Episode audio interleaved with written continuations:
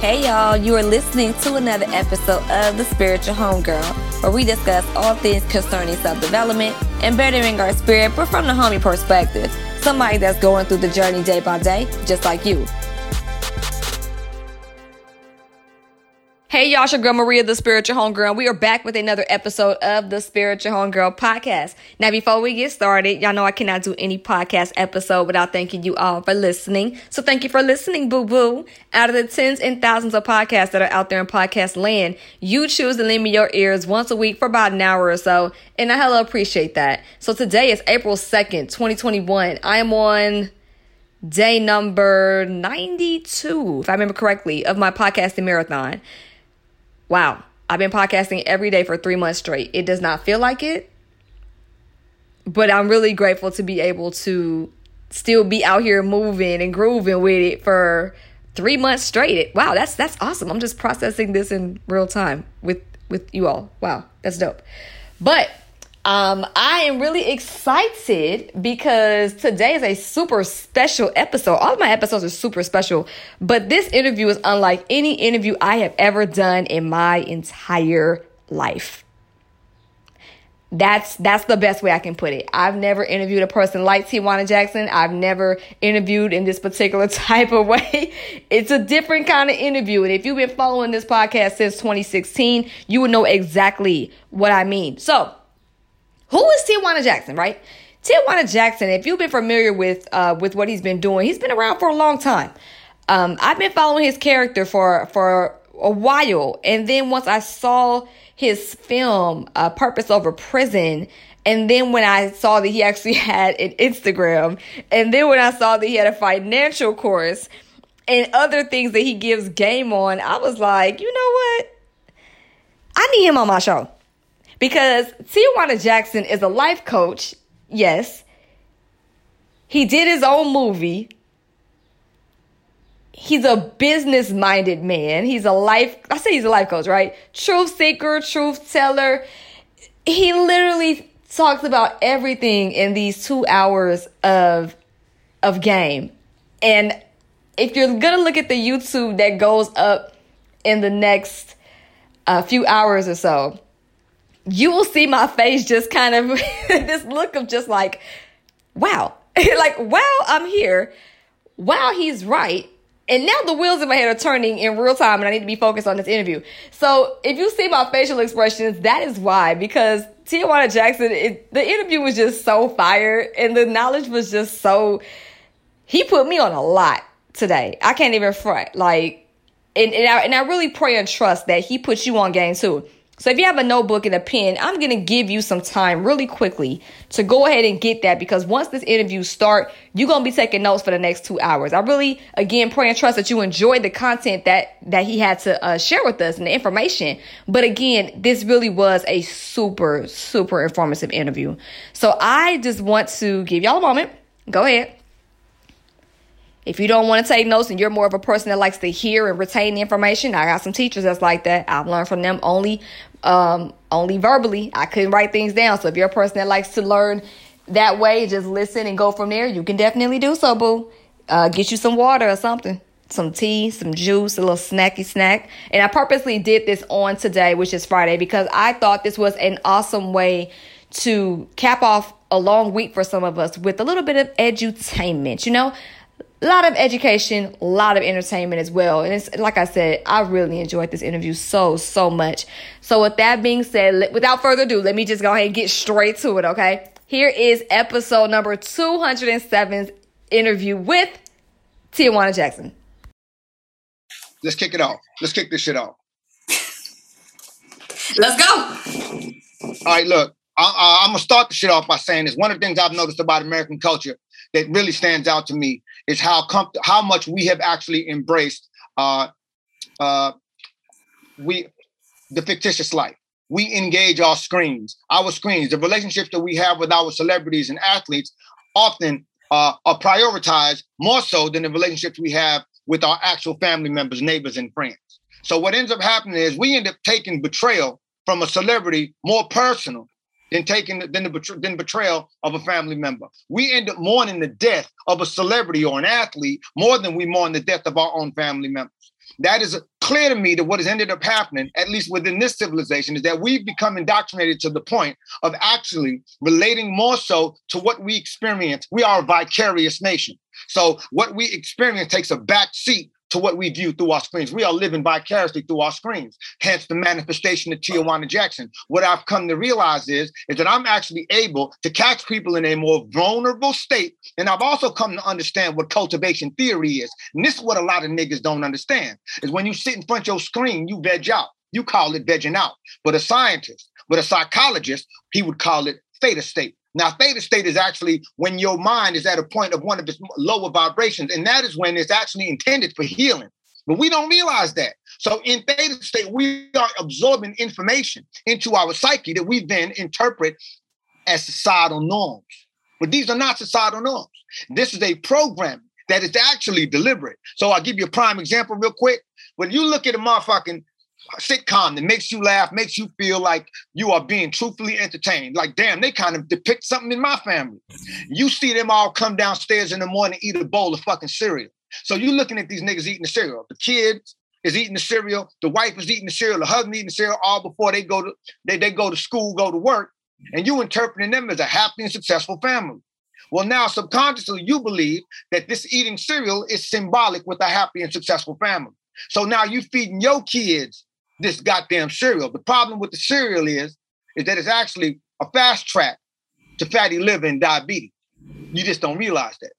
You give your kid that for 14 years, best believe that's where they're gonna end up. You heard me? So that's the that's the point that I'm trying to make is I've come to realize that through your screens, if you provide enough content through your screens, you can indoctrinate people. We're all capable of it. There's a responsibility with entertainment, particularly through a screen, with education. And so what I've done is I said, I'm going to adopt the same model. If you can't beat them, join them. But I'm just going to use that exact same entry point, theta state, to deliver a message that I believe is actually beneficial to a motherfucker. You know what? Tijuana Jackson is smart. He a smart dude. He know what to do. He know how to entertain. He know how to inform. He knows how to reach people. You have a very loyal following, bro. I'm not even gonna lie. You got a loyal following.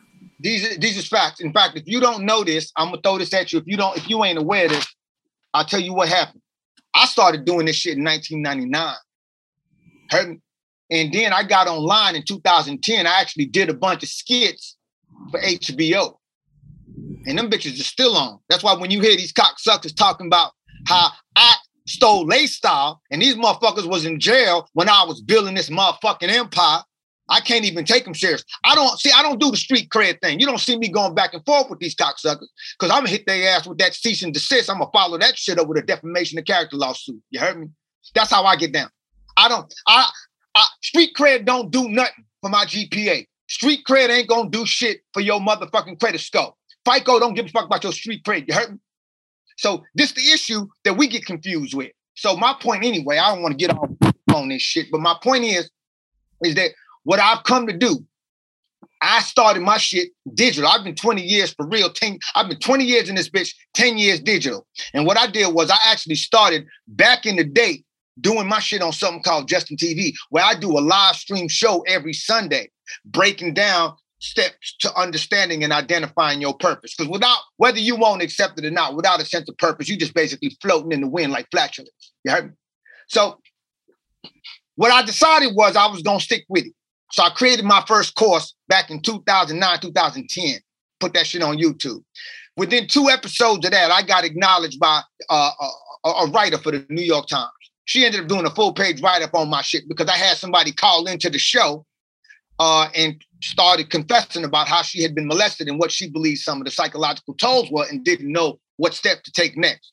So she talking to TJ and I ain't had no choice but to give her that game. So once I gave her that game, I really impressed. I get some of these white folks up there at these white newspapers.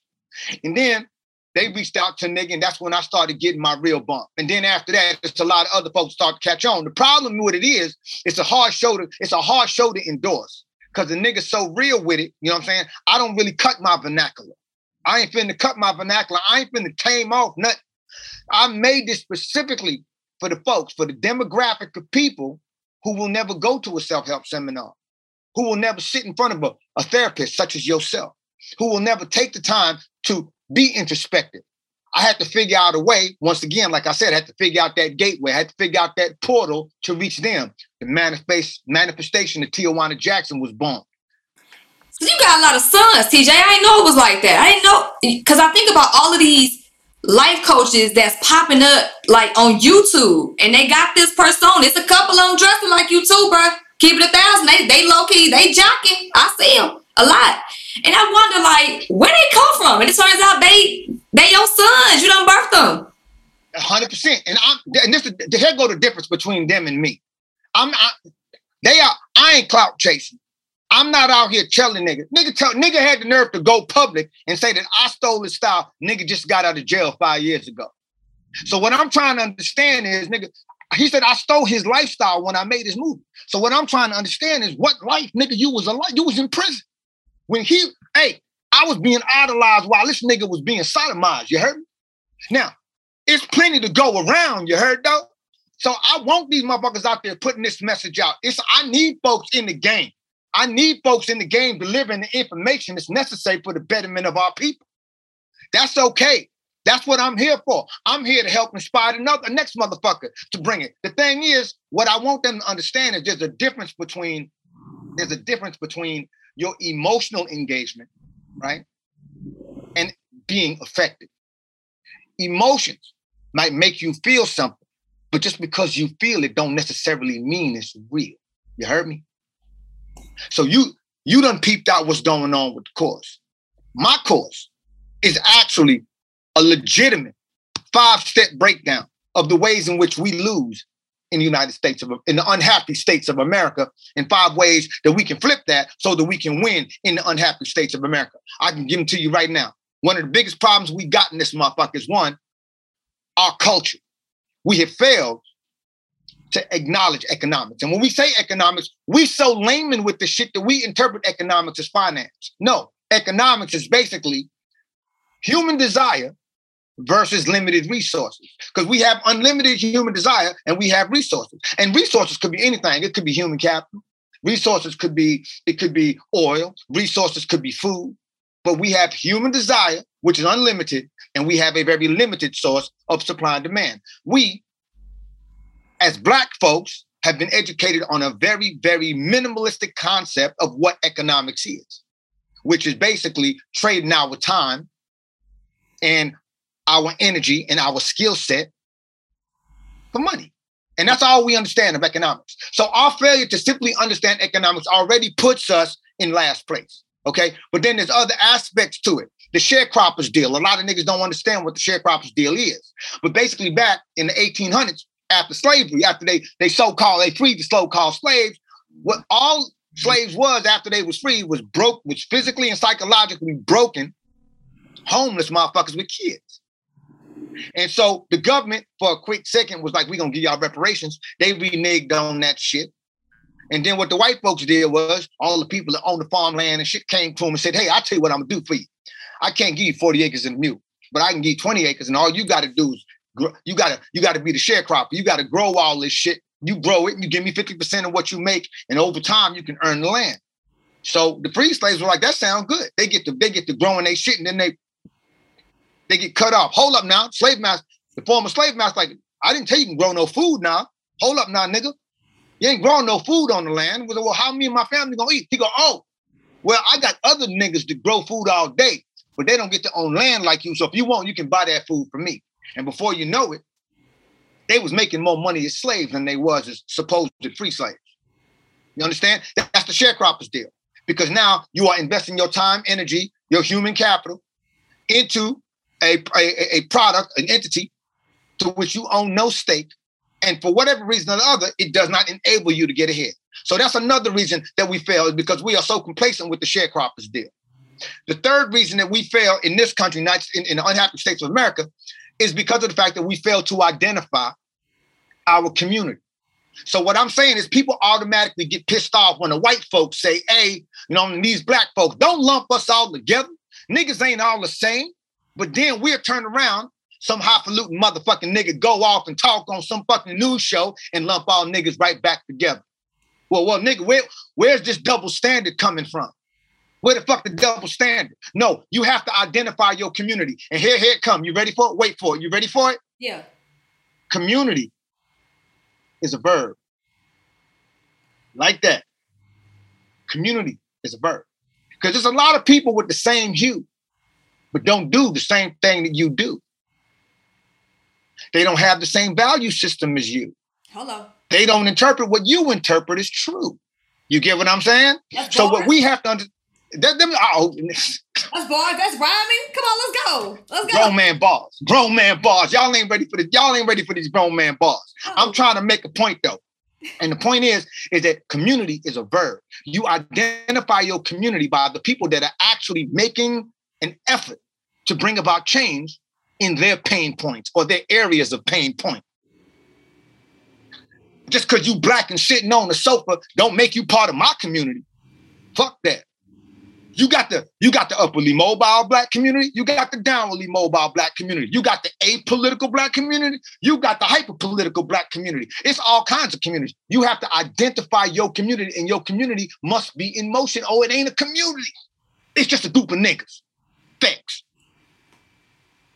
So that's the third reason. The fourth reason that we fail in this motherfucking country and we continue to lose in this fucking country is because of binary thinking. Like I explained in the beginning, you sitting in front of a TV from birth to the day that you die, you are fed information to interpret human beings as good guys and bad guys.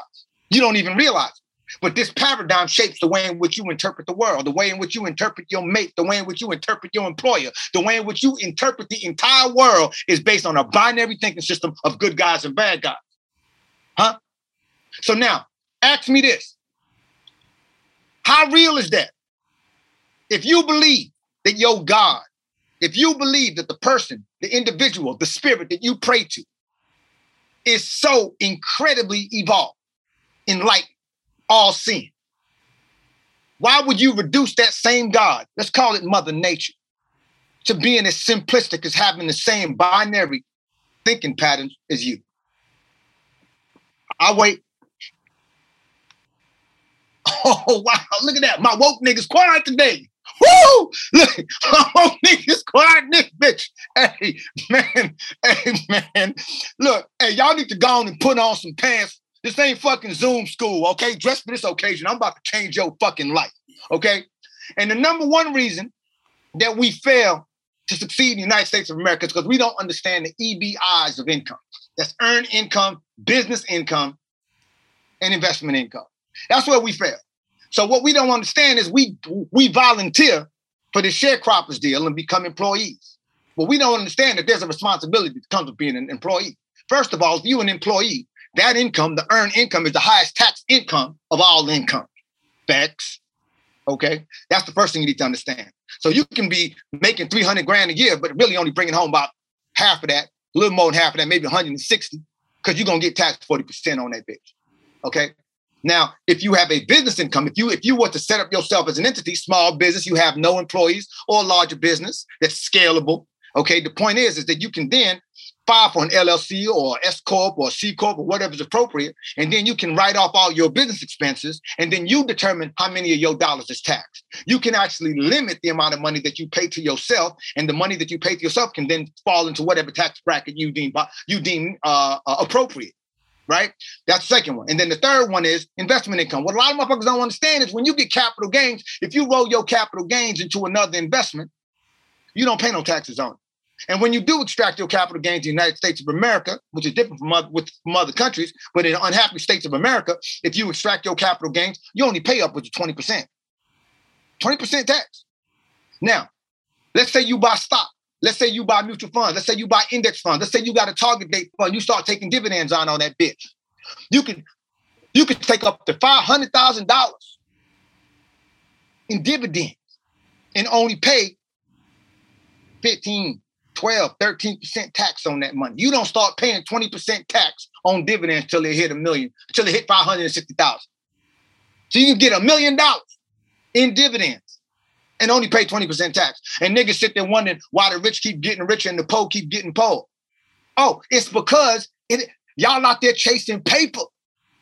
It's not about chasing paper, it's about chasing tax codes. And that's why you remain broke in America. Every single time you squander your earnings, when you are in the earned income category, you have a responsibility to prioritize a portion of that money to go towards investment income. Whether you invest in the business you're going to start or whether you invest in, in other stocks, you know, whether you invest in real estate, something that you can convert to dividends or capital gains. If you don't understand that, basically you're a slave for life. So, well, the, the point that I wanted to make was is that until you understand these brackets, you're forever losing. Every single time you squander your earnings, which are potential investments, you reinforce the imprint slavery made on your DNA. Bars. That's a lot of game. That's a lot of game because lately it's interesting that you that this is even happening the timing that it is because I've been talking about the corporate American culture of America being a slavery type of deal. Like they want you to live to um to work. They don't want you to work to live. Like even I was talking about uh, the couple episodes ago with Kyrie Irving, how Kyrie Irving was talking about, you know, I'm a human. You know what I'm saying? And, and I guess the, the question posed to him was, you know, how are you going to change the human perception? And he's like, I don't care about changing the human perception. Like he's really, he's really treating this NBA shit like a job. Like he really ain't tripping. He over here saging his workplace before court, like going on the court with Sage, getting the energy right. He's taking time off. You know what I'm saying? Like he's challenging people. So I took Kyrie's example and was like, look, like how can we do this in our own jobs and kind of get an understanding that we are here to just get this money to help ourselves live more comfortably, or maybe it's a point A to point B. We're not here to be working a job we hate until we 65 if we live that long, because some of us won't, unfortunately, only to retire with what barely a million dollars because a lot of people are still working even though they're retirement age they still working. So it's like you giving your best years and you still a slave in your golden years and it's not it's not what's up. Well first of all there's a lot of things i want to say about that. I think that what uh, mr irving understands is his word. That that's where it starts and which is why i started this off with people not understanding economics. When you understand economics, you can better assess your worth. Because I give you a prime example. Let me show you how economics works. Let's just say that a woman gets caught cheating on her husband, a spiritual woman, a, a religious woman. She gets caught cheating on her husband with another woman. So rather than admit to her husband that she a vegetarian, what she gonna say is it was a demonic attack. So I need you now to take me to the pastor, make bigger fools of us, so I can have this this demon removed. She wants an exorcism. So now she don't realize though what the pastor got. the pastor got his, his own demon. And he been putting them in little boys for like 20 years. So she show up now to have this exorcism. But the truth of the matter is, all she had to really do was admit that she was a vegetarian. See, so this is exactly what you do when you don't understand economics. What you then do is you then blame your shortcomings, you then blame your mishaps on proverbial demons. You blame them on things, the proverbial bad guy, because you don't have the, the wherewithal, the understanding of economics to add rhyme to reason, to use deductive reasoning to figure out what actually put you in a situation that you do not desire. You see, in my personal opinion, economics and psychology go hand in hand, which is why you always hear me talk about metaphilo science. Because metaphysics, philosophy, and science go hand in hand. You can't have one without the other. And that's what we in Western civilization fail to acknowledge. We fail to acknowledge. We are very result oriented people, but we skip the spiritual aspects of our success. That's why you see all these motherfuckers become successful and then they sabotage, they self-sabotage because you cannot bullshit your demons. That's the first thing I want to say. So he seems to have an understanding of self-worth. That's the first thing I want to add to that. The next thing I want to say is, is that when you are in the workspace, when you are in a workspace, or you are, you know what? I I, I don't want to dominate this. Please continue, continue talking. I I I I I got too much to fucking say this evening. Okay, you see my nostrils flaring and shit, nigga pissed off.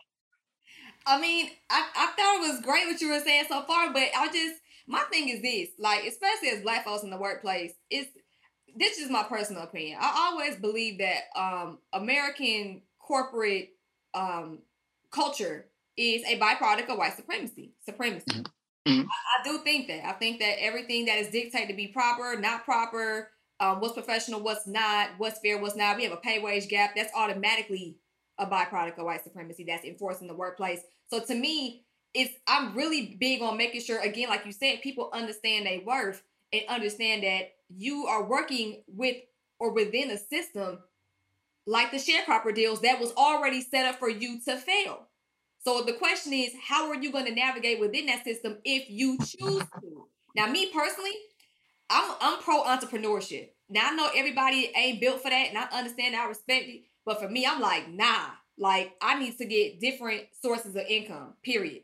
I realized that long, long ago. And I said, this is what we're gonna do. So hybrid entrepreneurship. I got something I make money with on the side. I have a day job that helps me fund my my my, my basic living needs and stuff like that. And and once I get to a place where the the side becomes more profitable than the main, I'm I'm dashing. Period. So that's how that's how I feel. Uh, it's understandable. You're going to eventually have your own practice. I completely respect that. You living in your purpose. You know what your goal is. Listen, there's nothing wrong with industrial arts. Nigga charged me $150 an hour to fix my tennis toilet, Fort Lauderdale, Florida.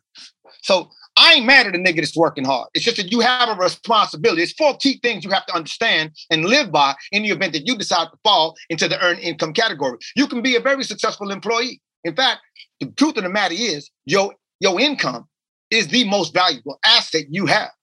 So you just have to understand how to use it. And what you need to understand is there's nothing stupider than a closet full of designer shoes when you're sitting in fucking quarantine having dates on Zoom with no fucking way to go. you fucking door dashing your life to fuck. Hey, look, first off, if you're gonna be an employee, you have to understand one thing. Employment is a stepping stone. It's not etched in stone bars. Okay? That's the first thing you need to understand. And the second thing you need to understand is that 10% of all your earnings must go towards savings. And when I say savings, I don't mean just putting your money in some bank that's giving you 0.25% on your fucking money. I'm talking about either a target date fund an index fund, an, a, a, a Roth 401k, it don't matter. It has to go to a profit generating, a profit generating account, period. Interest generating account. The third thing you need to know, and it's probably one of the most important, is that if your employer offers a program that matches or sponsors your 401k, you need to be you need to be on it. So you need to take advantage of that because that's free money. He might match up to five, he might match five to 50% of what you put into your 401k. You are asked if you ain't taking advantage of it. Okay. And I don't want to hear it. I don't want you writing a check every fucking week. We in 2021. Automate that shit. Because when you automate it, you'll forget about it. And that's the, that's the deal.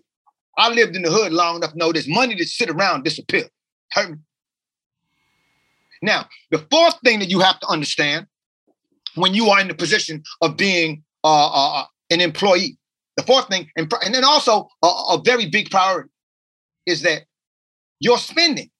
You're spending. Niggas don't, niggas take their money light and wonder why they money light. Let me tell you something. Look, man, you can't spell debt without EBT, home. Buzz. Look, as I put it to my folks, and I'm gonna put it to y'all the same way, you have to relinquish the paradigm of prioritizing status over effectiveness if you are going to be an employee. Now, whether you know it or not, your spending habits depict that. See these cufflinks? They look like they cost a million dollars, huh? $15 at the thrift shop, nigga. Cold as fuck. But the point is, the point is, your spending habit must be curtailed. You cannot be an employee earning income, paying the high with the most exploited and the most taxed income, okay?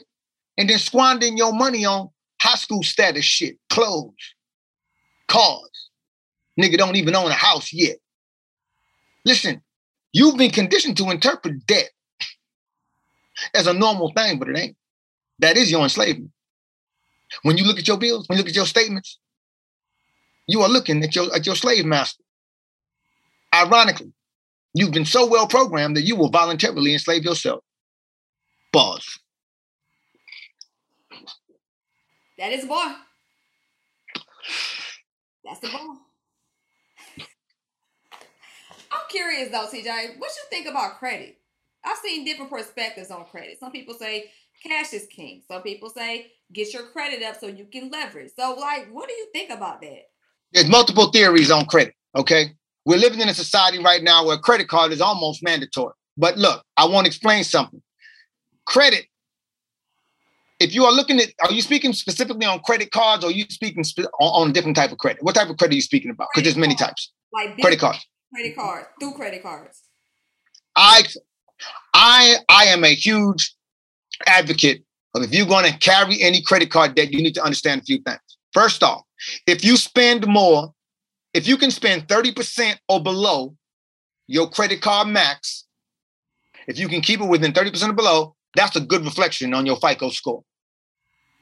If you can keep your if you can keep it below 10%, that's an immaculate reflection on your FICO score. But I'm a firm believer that you should never carry your credit card debt over to the next month.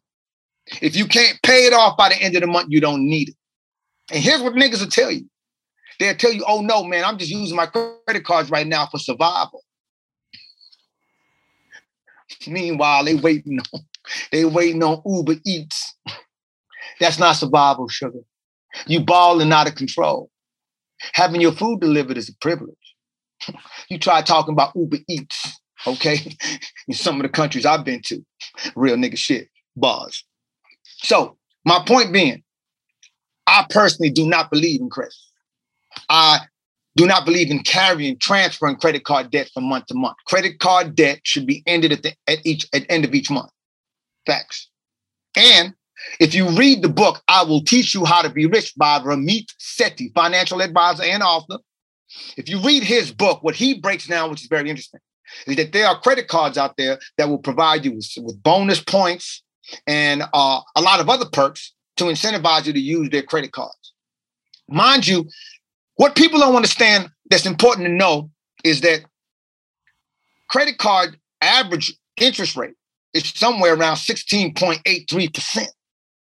So if you so-called investing, let's say you're getting a 10% return on your investment, but because of inflation, and as I don't know how aware we are because we don't really follow economics, but because of inflation, we usually range around worst case scenario, inflation happening or occurring at 3% per year. So basically that 7%, that 10% return is really 7%. So you got a 7% return on your money and you paying 16.83% on your fucking credit card. Are you earning or are you losing? Buzz. That's a lot of loss. That's a lot. It's a loss. You have to eliminate credit card debt. You have to prioritize eliminating credit card debt to actually uh, be able to begin to realize your wealth. There's no reason that any motherfucker should be sitting on top of 16.83% interest rates paying that shit. You need to be getting that shit. That's why Einstein said interest, compound interest, was the eighth wonder of the world. Now you can make it work for you or against you. Okay. You can be the top or you can be the bottom. Mm-hmm. That's a bar. That's a bar. Bar. okay, you brought that down. So okay, so now I'm curious to know what you think about intellectual property because the same way you have some sons, I have some some some people too. Um, the only difference is that they have flat out took, they tried to take my name. You can't say that's being registered. You feel me? Mm-hmm. So yes. like, okay, so it's the cease and desist season for me too. So I totally understand.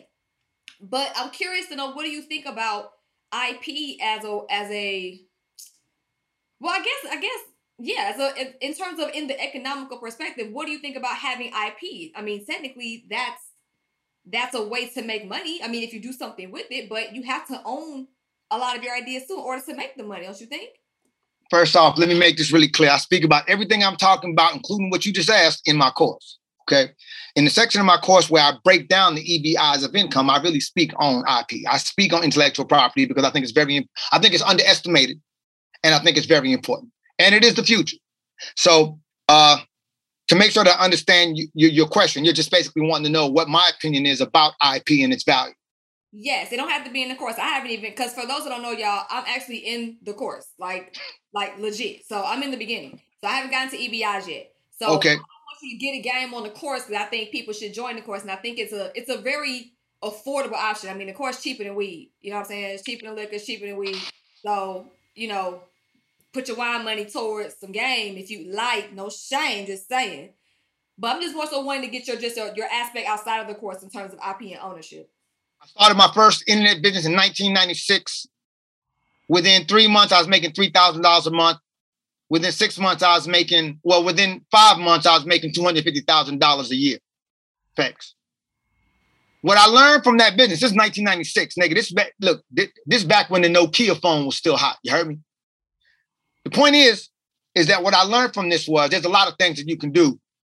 Uh, first, first off, uh, you can put on your white voice. Second of all, it often eliminates the uh, the racial barrier. It eliminates the racial barrier. So people aren't able to judge your establishment. Now, I'm one of these niggas that will slap a BLM sign on my fucking internet, on my website. You heard me? Fuck these folks. Because I truthfully, I don't need your fucking racist business. Because if I find out, I might spit in your fucking food and get myself liable for some bullshit. But the point is, is that I think it's important that you understand intellectual property in today's market is probably one of the most beneficial things you can do for yourself. And there's a number of reasons, and I'm going to build up to them. The first one is it reduces the need for intellectual property. So, for instance, I have a course. My course sells itself over and over and over again. People are jumping in on my course. The beautiful thing is, is the course exists by itself. I don't have to get up and teach the motherfucker every day. In fact, a lot of times I got a newborn in the house. While I'm up there chilling with the newborn, changing his diaper and looking at him suck on his mama titty, this motherfucker's joining up my course. In fact, as we talking right now, as we talking right now, I'm, I, I want to shout out somebody named Jared who just joined the course. Congratulations, Jared. You just changed your life. Now, welcome to Five Ways to Win and Lose in this America. Now, my point being is that what intellectual property does is it, it, reduces the need for human capital. So as a result of that, you don't have to be there while it's working on your behalf. That's the first thing I want to say. The second thing is, is that intellectual property, everybody got great ideas. What makes intellectual property distinguish itself is who's executing on those ideas.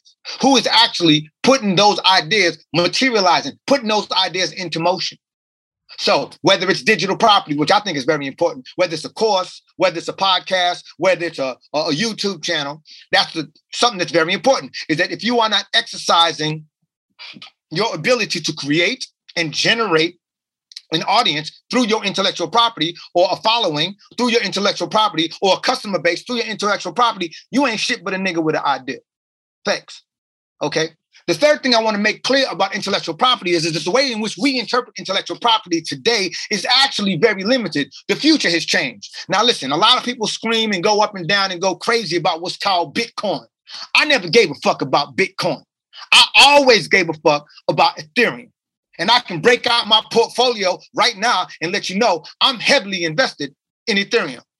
I didn't buy Bitcoin until 2017 when I saw the hype bubble because I know niggas invest emotionally. I saw the hype bubble. It got mainstream press. Everybody jumped on the bandwagon. I stacked my chips and waited for these niggas. As soon as that shit went down, I bought Bitcoin at $7,000 a share. Thanks. But up until then, I only owned Ethereum. I bought Ethereum at $142 a share in 2017. Prior to that, I bought Ethereum at like $90 a share. Ethereum is at $1,800 a share right now. But let me explain why Ethereum is so important. Because Ethereum is an open source platform that allows people from all over the world to collaborate on making the type of technology and constructing the type of technology that changes the world. And one of the things that's occurring is something called NFT. NFTs means non fungible token. What a non-fungible token, and just so we clear about this shit, I want to talk about IPs and, and digital content real quick. You have to understand, Migos, all them albums you downloading, that's intellectual property. All them albums you streaming, that's intellectual property, just in case you didn't understand. Okay? All that porn you watching, that's intellectual property, Wody. And the key is there's multiple ways to earn on, on intellectual property. You have to understand intellectual property can actually pose as a platform through which you can sell advertising, but it can actually pose as a platform through which you can sell outright, like, like a tangible good. You can put a price to it. You can create a membership around. You heard me? It's multiple ways to engage intellectual property. But because of Ethereum and because of NFTs, which is non fungible tokens, basically, fungible just basically means like you can't duplicate the shit. Non fungible means you can't duplicate the token. So ultimately, you get to attach a digital code to a piece of intellectual property that cannot be replicated. So you can say, okay, I'll tell you what, I want to make, I'm going to make, I'm going to take my original album. I'm gonna add some artwork to it. You know what I'm saying? You might want to uh, throw in some personal tidbits that other people ain't gonna be able to get when they buy your album, and you can price that album ridiculously. And you can make it only available to three people, three non-fungible tokens. That's it. It's a wrap after that. So somewhere down the line, you become hot, or maybe you die further down the line, and that non-fungible token, that album with the non-fungible token attached to it, ends up selling for like eight hundred thousand dollars. Eight thousand. The point of the matter is, is that every single time that person resells it, you are able to set it up so that even though you ain't present, you are able to get 10%, 20, 30% commission on every transfer of that item. So I put some shit on there. The Tijuana Jackson Academy, right? So I got a Tijuana Jackson Academy uh, non-fungible token with this Tijuana Jackson non-fungible token. If you own it, you get access to all things Tijuana Jackson for free. And you get the Tijuana Jackson care package thrown in with it, and you get the person. Now, somebody has that. Let's say that tomorrow LeBron James goes, yo, this Tijuana Jackson shit, the truth. All of a sudden, everybody's interested. And nigga goes, damn, I bought this non-fungible token for $10,000, but you know what? People want to buy this shit for like $80,000. I'm selling that shit. I've got it set up to where I get a 10% commission. So he resold the shit and I got a commission on it. I was asleep. Nigga, I was taking my newborn on a stroll. That's how the game of non-fungible tokens work with IPOs, with works with digital content. And so we have to start getting our minds wrapped around the concept that the future is not the brick and mortar. The future is actually an IPO. The problem with it is that niggas don't respect it. And so what I've learned is through legal proceedings, I've learned that if you are in practice of it, it doesn't matter. You actually have to make sure to copyright your content. That's your responsibility. You have to make sure the patent was yours. You have to make sure the trademark was yours. So when niggas cross that line, you sue their ass. You sue them. That's how people learn in this country. You hit them in their pocket. You hit them in their bottom line. I'm gonna tell you something that I do. This, this is one of the things I love to do. I walk into an establishment, and I and I hate to sidetrack, but this is something I, I want you to understand so that I can put what I just said in the context. I walk into an establishment. This motherfucker, he gonna give me the racist treatment. He gonna make me jump through hoops to buy the same bottle of alcohol the nigga in front of me buying. I got some guests. They waiting on me to bring back some drinks. White boy come in front of the line. He buy the shit, no problem. I come in front of the line. This motherfucker, he don't he don't know if my ID real. It's the same ID that nigga gave. He want me to get my passport and shit. Okay, I got something for your ass. I'm gonna give you something better than the passport. I went and made like 30 picket signs the next morning. Then I went and hired like 30 homeless motherfuckers to come and pick it outside the store with me. Nobody crossed that fucking picket line. They were scared to catch something. But after about a week of that, we hurt that nigga bottom line.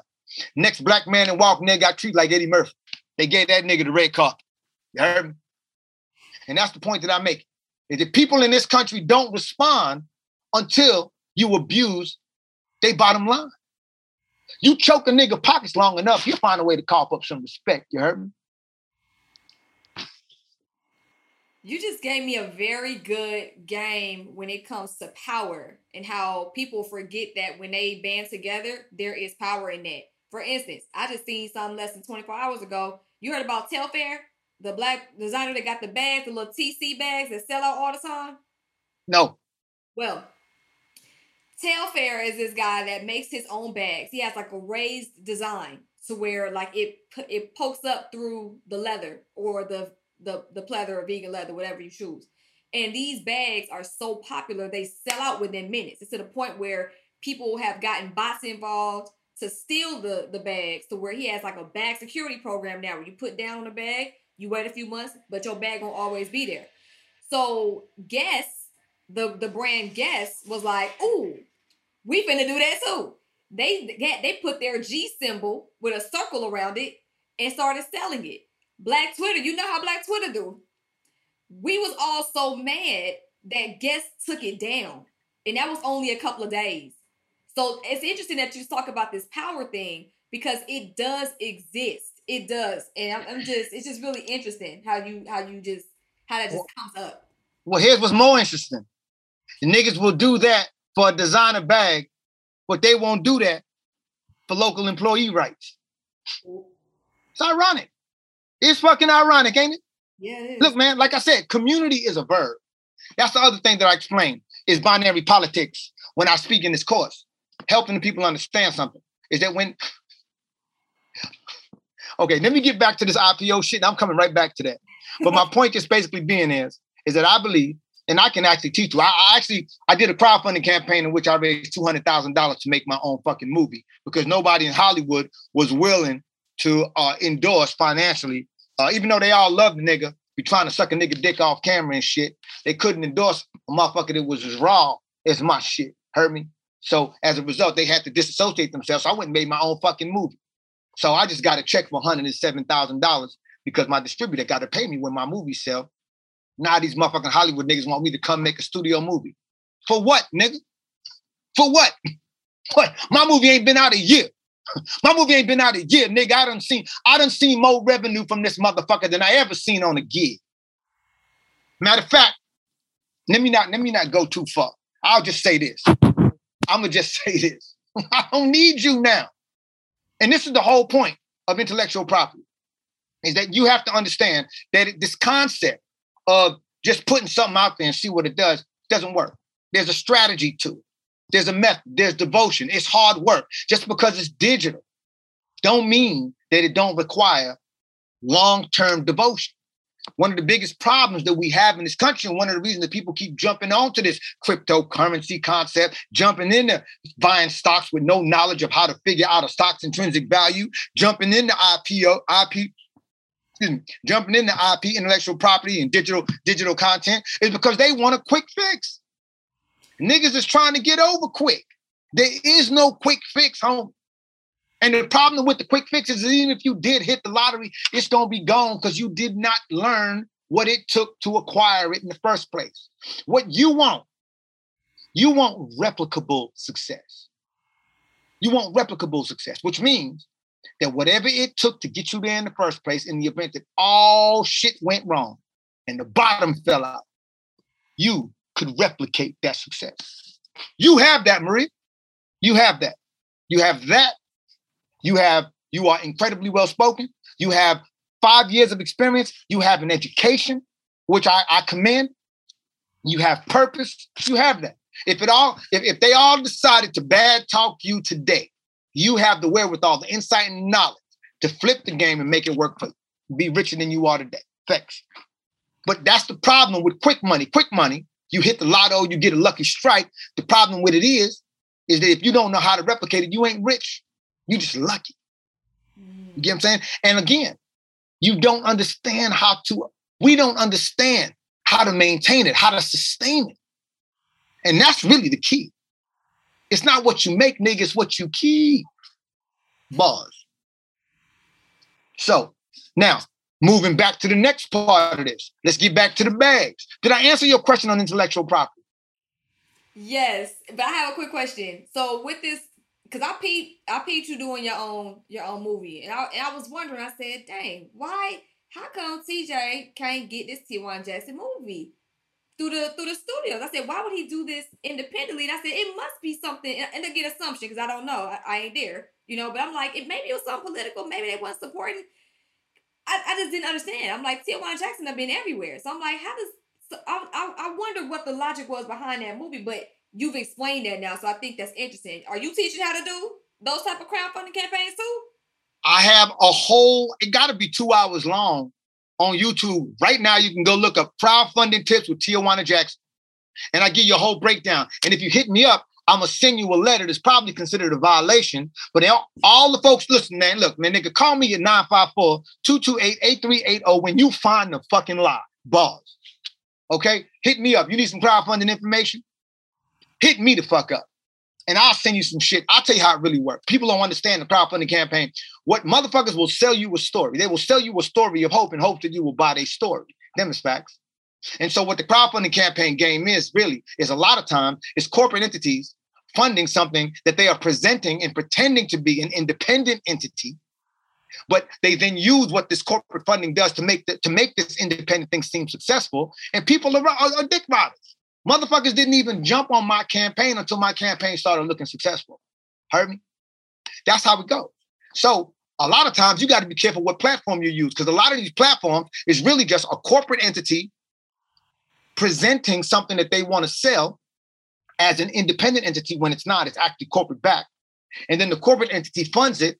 It then ends up on the heaters page, on, on, on the hot things to look for page of that of said platform, crowdfunding campaign platform. And it gets all these extra contributions. But the truth of the matter is, it didn't need to be in this little independent crowdfunding platform in the first place. And that's why a lot of motherfuckers get up there and can't succeed is because you're actually competing with huge, huge entities. And that's why you have to know this part of the game in order to successfully, in order to successfully uh, ex- uh, experience a crowdfunding campaign. I give you one rule thumb right out the bat. First off, in a crowdfunding campaign, you never ask for what you want. You ask for 50% of what you want because a successfully crowdfunding campaign is always funded within 200 to 1000% of asking. That's what a successful crowdfunding campaign is going to do. So the other thing is, is that you make sure that you use a platform that has an address correcting. In any event that you want to mail out your perks, it has to have an address correcting interface. Meaning, if I enter my address and I make a mistake and spell something wrong, it's going to correct it and say, "Did you mean this address?" Because otherwise, you're creating a bunch of work for yourself. Half the motherfuckers that enter shit is going to enter in, with an error. Literally, sixty percent on average, sixty percent of the people that enter information enter incorrect information. That's a fact. Okay, so you don't want to create that headache for yourself. A third thing is, is a lot of times there's a hustle in the game that, a, nigga, let me tell y'all something, nigga. You know what? Look, man, let me tell y'all something. When it's game time, the plan stops, and it's game time. If 2020, if 2016 and 2020 showed you anything, there will be no mercy for nan nigga, near woman or child. Heard me? So back to what I was saying is that what you got to understand is hustle that a lot of niggas do is they'll start a crowdfunding campaign They'll raise 75% of the money. And then they'll say, oh, we didn't make, then they'll stop promoting and say, we didn't make our quota. They'll then take the money that they earn, keep shit, and launch another campaign. 75% of the people who contributed to the first campaign are likely to contribute to the second one. Them is facts too. They built that database and then exploited it for more money. Facts. Now, I see you. I see you thinking. Speak your mind. Speak your mind. It's a it's a game. It's, it's a game. It's it's a game. And so now, when that crowdfunding campaign for that major entity pretending to be an indie gets funded, they do this whole campaign. We are so lucky. We can't believe y'all with their white voice. We can't believe y'all got behind this product like this. Meanwhile, the only nigga behind the product is some motherfucking major corporation real nigga shit. I'm tickling myself, nigga. you know, and th- that's how it is. And so now they done sold you a story of hope. You like, oh wow, everybody behind it. It must be something. Let me put some money in there. Let me buy the product. That's the game. Niggas will sell you a story of hope and hope that you gonna buy their story. Bars. Wow. Damn, I, I, might need to find that. I gotta find that on YouTube. I need to understand the game. I didn't know it was like that. I had a couple people start. I've seen people on the internet start their own crowdfunding stuff and I see how hard it was for them because they was truly independent. Then I see some of the other stories that literally get funded like almost like a hundred percent more. Like it's almost like an overwhelming story of winning. So you're right, it does give you that trick of, oh, maybe I could do something like that. But then I look at some of the people I know and they still struggling. I'm talking like on a, a ten thousand dollar campaign, a forty thousand campaign, not let alone like something that's a six figure campaign. So the wheels in my head are like turning right now because now I'm like, I gotta jump on that that that um that two hour training so I can better understand it. Because to be honest, I don't understand how that works. I, I don't want to cut you off, but I'm going to show you something real quick on the crowdfunding tip that I want you to understand. Okay. Most motherfuckers that do a crowd, crowdfunding campaign, they don't understand what it takes. They don't understand it. So they, they launch fucked up. First off, if you are listening to this and your intention is to start a crowdfunding campaign, the first thing you need to do right now is go start a bank account. We're gonna call it your escrow account. But you're gonna go start a bank account that you're gonna put all monies into, specifically relating to your crowdfunding campaign. Because this is this entity is a business. You want to separate it from all funds. The second responsibility you have, now that you have a bank account with the name of your project as the primary name on that account, is you're gonna turn to your relatives and you're gonna ask them right out the gate how much they're gonna give you. Because the truth is, a successful crowdfunding campaign raises 30% of that money before the campaign even launches. Bars. If you don't have 30% of asking within four days of starting your campaign, good luck. good luck, nigga. Woo! Hey, nigga, I'm hot like a food truck. Hey, look, look. the second thing you got to understand about the crowdfunding campaign is that those of us who are buying into the hype are actually launching the campaign emotionally. The campaign in itself, in, in and of itself, is a business and probably one of the hardest things you will ever do. So as a result of that, due diligence has to be there like buying a house. You have to do all of your research. And the content, the information that is available to you for crowdfunding campaigns is endless. But it's a lot of people that's selling you bullshit. So, like I said, the first game, the first part is that. The second part is you want to get as close to a financial com- commitment as you can from your following before you launch that campaign as well. So you got 30% that you raise from your from your family, friends, neighbors, whoever. You could even do it with your following. Some people like to see something in motion. Once you get it started, you have other methods for obtaining income where you start engaging your audience. The mistake is I see a lot of people who start crop celebrities who start crowdfunding campaigns and get them goose eggs. They don't get shit because they just automatically assume niggas is gonna come off their cash. Nigga, that's a big mistake. That's a big mistake. So when you engage your audience and you're asking your audience for money, there's a multitude of things you can do to incentivize them. One of them just being perks. But the key is, is a lot of us will start the crowdfunding campaign and we'll ask too much. We'll have, we'll literally say, okay, a person can give a minimum of $10 for this perk, 15 for this perk, 25. No, you don't want a few people giving you a bunch of money. You want a bunch of people giving you a little bit of money. So every nigga to give you a dollar and 25 cents is a gold mine. So what you want is if you want a hundred thousand, you want to get a hundred thousand niggas to give you a dollar. You know what I'm saying? You don't want two niggas to give you 50 grand. The likelihood of a hundred thousand niggas each giving you a dollar 25 is a lot higher than two niggas giving you 50 grand. Heard me? Real nigga shit. Then another thing that I learned probably too late, because I didn't get to implement this, is that you can accept cryptocurrency as a means of funding your campaign. So the platform through which you are raising money doesn't have to be the only platform through which you are raising your money. You understand? So you can raise money in other platforms as well that maybe don't charge as big of a fee. Make sure you understand what and how much the platform you are using charges you. And the other thing is when you give perks, I think it's very important to give digital perks over material perks. Whether you're gonna read, whether uh uh whether you're gonna do uh, uh a spoken word poem for a motherfucker, or you're gonna do a personal interview, or you're gonna do like a you gonna do a Snapchat takeover on, on a platform, you can do that kind of shit. Because it's a hell of a lot easier than having to mail out shit to a bunch of motherfuckers who's too stupid to enter their fucking address correctly. Facts. Okay. So I'm getting heated because I got like 500 fucking orders sitting in my goddamn fulfillment center that I still can't send out because some nigga don't know how to enter his fucking house address. Sorry. Sorry. I'm doing the anger management thing like the one you teaching. I'm doing that too. I feel you. I haven't had many orders have address issues, but boy, you be I done got the sweating a couple of times where I'm like, they be like, where's my package? I'm like, that's the wrong address. Okay. I'm only going off of what I. no, that's because that's because you are smart enough to use an address correcting platform. You're probably using Shopify or some type of platform through which people, and it automatically corrects address. You got platforms out there like Indiegogo that don't have that interface. I'm just keeping it hundred. I hate to be calling names, but you need address correcting it. You need address that part of the interface is mandatory for a crowdfunding campaign. Now, let me just move on to one last thing, and then I'm gonna shut my trap on this one because I think I'm I'm going on too long on this crowdfunding campaign shit.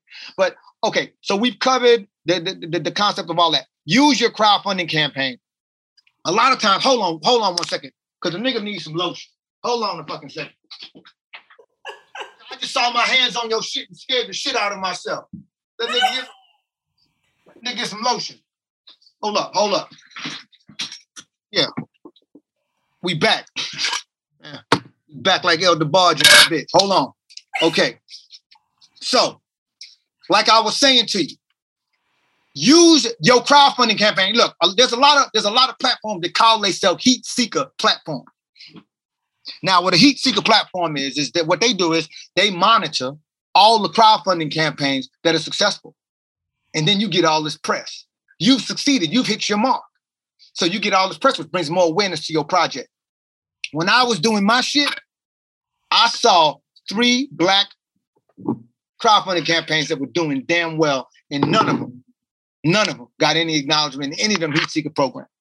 Hmm. So the racial bias, maybe, or maybe the, the, the content wasn't as uh, interesting, or maybe the people attached to the, con- the, the, the, the, projects wasn't as interesting to these heat seeker platforms. But you have to create your own heat seeker platforms. And so what I mean by that is I use my crowdfunding campaign. This is just an example. I use my crowdfunding campaign as a means of attracting investors. You get that? Yeah. So what I did was I let I went to investors and I did an ask. That's one of the most vulnerable things you will ever do as a business person. But any business person I know that's successful, you, they have to ask for someone to endorse their product. They have to ask for someone to invest in their product. They had to ask for for tutelage, mentorship. They had to ask. Okay. And the problem with a nigga that has a problem being vulnerable is that he better get comfortable with being broke. Okay. So my point basically being use the crowdfunding campaign as a means of attracting investors. So what I did was I went to investors, told them what I was trying to do. I didn't tell them what I needed either. But I said I'm gonna go do a crowdfunding campaign just to get a sense. Meanwhile, I put all this work into this shit. But I did the crowd, I presented the crowdfunding campaign to the investor as casual. I'm gonna just see what people think. I ain't let these niggas know how much work I really put down, how much groundwork I laid, how I'd already raised, raised 30% of the money before I started the fucking campaign. I just told the investor, I'm gonna just see what people think. Maybe there's an audience for it. I might be tripping. And when that motherfucker woke up and looked at that crowdfunding campaign and saw that this shit was damn near 50% funded in two, two in like less than a week. Oh, he called me. Hey, what if I gave you and offered me more than I was asking? You get what I'm saying? Yeah. So you create your own heat seekers. Make them invest. You understand? That's smart. This is game. This is game. Bars. This is game. Like I said, when it's game time, the playing stop. Heard me? I hear that. Go ahead. Go ahead. Give me my flowers. you know what I'm saying? I mean, that's it's a good idea. It's a good idea because I'm thinking because I never like to do crowdfunding. I just was turned off with the idea. I was like, it just doesn't seem right. For some reason, it wasn't registering with me, and it's because now that you're explaining it, it's because I didn't know. I, I don't I don't know how it works. So it's just interesting to see you give the game like that because it's just like, damn, it really could work. And, and to be honest, there's so many things I want to do with Spiritual Homegirl and make peace with the day. And, that's a, that's a sub brand that I do underneath my peace with uh, Spiritual Homegirl. It's like corporate meditations. Um, again, my own version of stress uh, management stuff and things like that, life skill stuff. So it's like there's so many things I want to do that would require investors. And I think people kind of look at crowdfunding as like a, a bottom of the barrel type of, oh, you're asking other people. But low key, it's the same thing as asking an investor for money, to me, it's the same thing. You're crowdfunding, but just it's a public way to crowdfund. It's not like a private pitch meeting where you're asking for like a five figure, six figure investment. You're asking the people that's right next to you, like, yo, like this is what I'm finna do. It. Y'all, are y'all down the ride? I got something for you if you want to support, you know what I'm saying? But this is what I'm wanting to do, and I want your help to help me do that. It, to me, it seems similar. I'm gonna tell you something. You are extremely capable of pulling this off You got enough game right now and int- intelligence to take what I've just said, investigate on a deeper level, and extract information that I probably haven't even thought of. You do. Now, I like what you said. Oh, it's the bottom of the barrel. I'm gonna tell you a little story. Tell you a little, little quick story. And this goes back to all these niggas in the world is losing in style. Nigga look good, but all he got is a citation in his fucking Gucci wallet. Oh yeah, oh yeah. The whip you park outside the courtroom ain't guaranteeing you coming up out that motherfucker Facts. Bars. The point that I'm trying to make is when I first wanted to do my crowdfunding campaign, my manager came to me and he said, I don't think it's a good look. You being all established celebrity, it might not be a good look for you to be asking people for money. It's just not a good look. Now, this is the same nigga that told me for two years he was gonna raise the money for the movie. So I thought about what he said. And I said, you know, he said, as an established actor. And I stopped him. I said, well, hold up, hold up, hold up. You done fuck my, you done fuck my shit up now. You think I'm an established actor? He said, yeah. Look at your body of work. I said, well, wouldn't an established actor? No, I said, define established.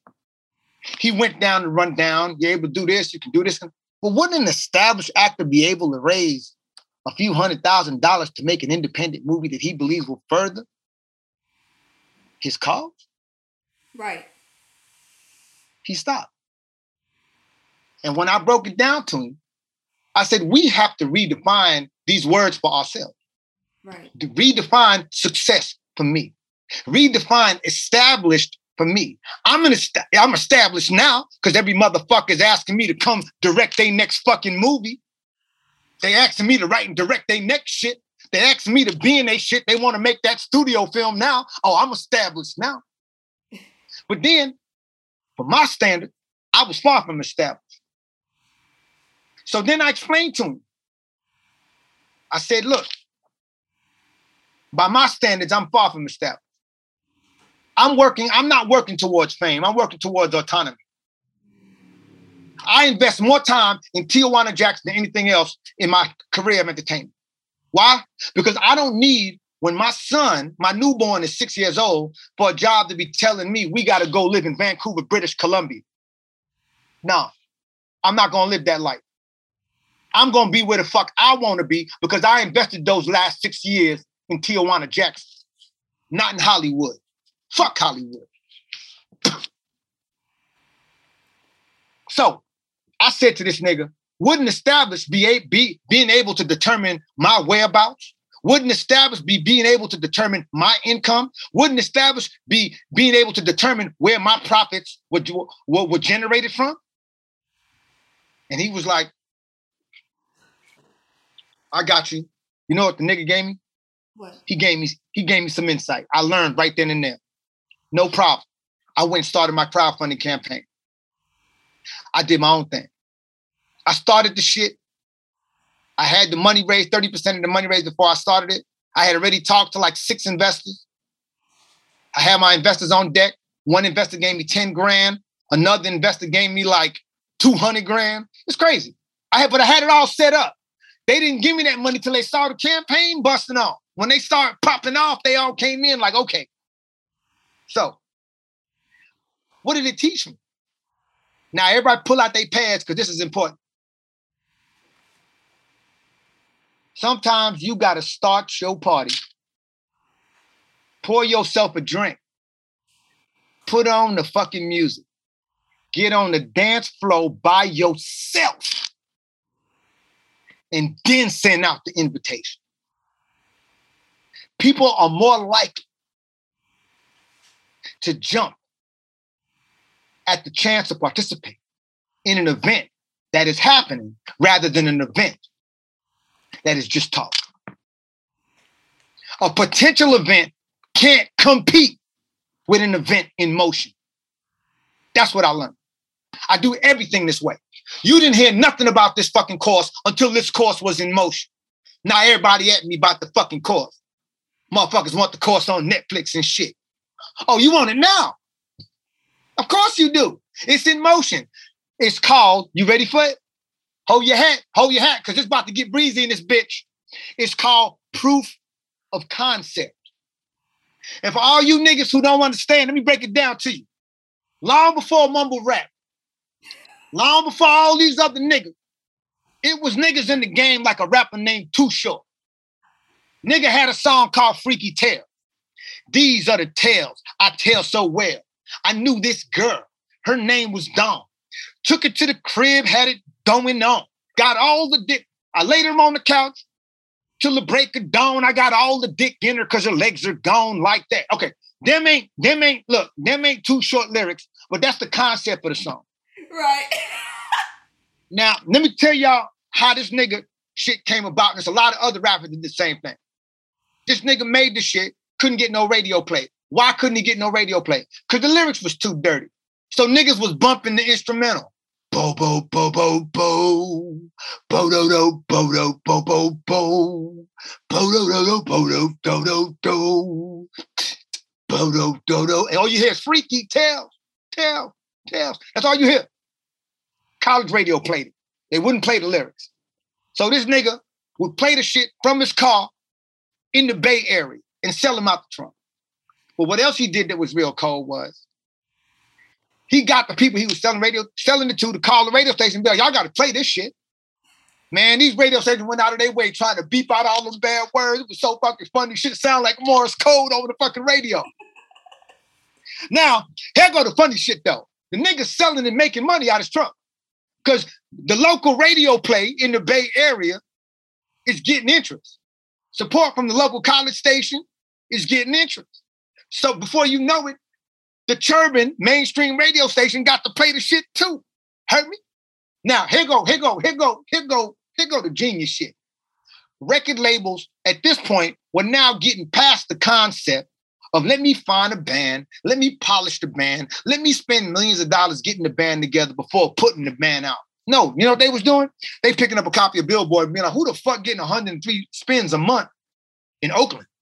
Right. Who getting 300 spins a month in, in, in San Francisco? Some nigga named Too Short. Who the fuck is Too Short? I don't know no nigga named Too Short. Well, go find him. Hey, Too Short. Uh, we don't know how you're doing this, but we got enough money to multiply these efforts. Meaning we can take whatever you're doing here and do it in about 50 states across the country. Are you willing? And that's how they ended up creating a deal. Proof of concept. Too Short, the rapper, showed them that his content was of value to a specific demographic. And he provided them with who the demographic was and how he went about selling it and how they would go about playing it on the radio. And then a bigger entity came along and said, well, damn, that's all you got to do. We got the funds to make that happen. Same thing applies today, family. Same thing applies today. You want to make some shit happen. You can't expect other people to invest more in your concept than you. So you do the groundwork and create what's called proof of concept. And quite often, proof of concept is a, is a successful crowdfunding campaign. Proof of concept is a five year podcast that has generated a legitimate and significant following. Proof of concept is actually establishing an entity that is scalable and, and working. Too many niggas expect you to jump on and support their shit just because they niggas. I don't know you, nigga. Or you think just because we black, we got something in common? It wasn't niggas doing the Cabbage Patch Klan rallies last election. Fuck you. I don't know you. Community is a verb, bitch niggas. Do something I give a fuck about. You want my money? That's facts. Cabbage patching at the Klan rallies. Ooh, you right. You right. you show me who you is and what you capable of through your actions, where you put your money. I don't care what you say. Niggas is yapping all day. Proof of concept. That goes for this crowdfunding campaign. That goes for business. It goes for politics. Proof of concept. Shit, it goes for relationships. Show me consistency. You want this love. This has been so insightful. Like, damn. So, proof of concept, we talked about IPOs, we talked about the course, we talked about gosh, we talked about so much. We talked about IPs. We didn't talk about IPOs. IPOs is an oh. initial public offering when somebody's turning in this turn want to go public with their company. Okay, just touched on that briefly just now. Okay, so IPs, though, IPs though, NFTs. Man, we have gotten so, this so. I'm just the wheels in my head are turning. So bear with me because I'm thinking. I'm like, dang, I'm, I'm personally I got proof of concept. I'm thinking you right. Five year podcast, 200 plus episodes. I done did events. I done did virtual events. I do work in the, in the streets. Like, I have a proof of concept. So I guess I, I'm just automatically like flipping it like, dang, like I have a proof of concept and stuff. So a lot of stuff is just turning in my in my head with my own my own get down. So you gotta bear with me. I'm just kind of like, dang. I nah, Maria, I, I have this effect. This this is what I do. I've been I'm not look look. I don't want to look look. I don't want to come off like I think I'm sweet Dick Willie.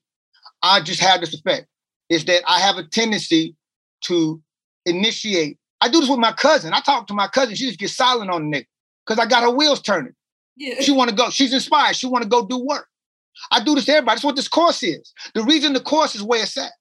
The reason my movie is where it's at is uh-huh. because I have a gift. And my gift is to put things in perspective in a way that make you feel as though they are immediately applicable, which they are. That's the problem. I don't give a fuck about how you feel. I don't give a fuck about emotions. I don't get, I, I'm not wasting my time worrying about who's racist. What I'm working on is focusing my efforts in the areas to squash the adversary, to squash the racists, that empower the people. And when I say the people, I'm talking about the people who are interested. I ain't trying to coach niggas off the lazy boy. You got to meet me halfway. Nigga, like we say in prison, nigga, you want to do work, you got to meet me in the fucking rec shop. Hurting. I ain't trying to coach niggas out the cell. No, I'm only fucking with folks that's fucking with me. And that's the whole point. The point is, is that I have a gift. My gift is to artic- interpret, interpret and articulate things in a way that you can actually apply. I'm not here to exploit. I'm not here to take advantage of. I'm not here to, to manipulate you through emotions.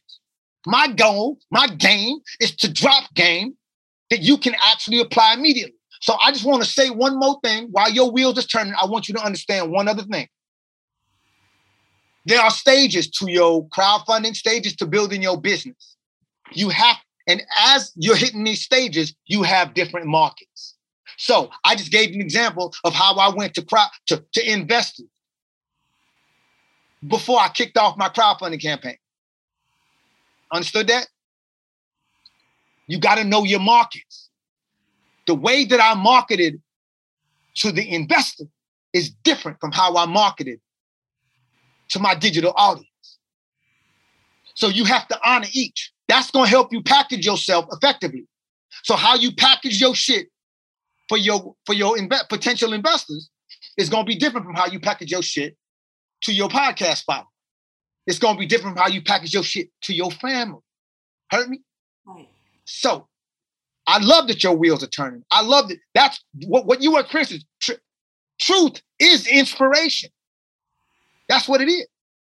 Don't waste no time fucking debating race with no Russian troll, nigga. Spend your time right where Maria's spending her time. She working on action steps as we speak. We in the middle of an interview. I'm watching her formulate action steps. And you wonder why she got it and you don't. surprise, surprise. Boss. So look, make sure that when you are putting together your package, make sure that you understand your approach to each market is appropriate. Heard me? I receive all of this. Oh my goodness. Okay. Honestly, I can have Tijuana Jackson on this show whenever about whatever because it's so much game that comes through. Like, like even with the movie, the movie I learned one of the funniest lines was like something like a wise man speaks when he has something to say. A nigga just talks because he because he, he want to talk basically. Like he's just he always got to say something. Exactly. I knew I, I knew I had messed up that line. But, but basically, what I took from that was like you know, continue to be intentional with what you have to say. Just don't talk for the sake of talking. Like, you know what I'm saying? Like, make sure what you're speaking is is impactful. You know what I'm saying? Take your time if you have to. Be silent if you have to. Be still if you have to. But speak with intention. Like, I like that. And then what I thought was interesting was um the unity, the unity piece with the family. The unity was dysfunctional. Well, it didn't exist really for the, the majority of the movie with Tijuana Jackson and your family. But I realized towards the end, everybody gets on the same page and everybody is not only working together as a unit, but everybody's doing their own thing individually. Mom's working out. Lil Eric finna go to school, about to do his own his own motivational speaking. So it's just really cool. It, I don't know. It's just it's just interesting. And then well, another thing was when Lil Eric was like, "What good is success if it's only gonna help you?" Like,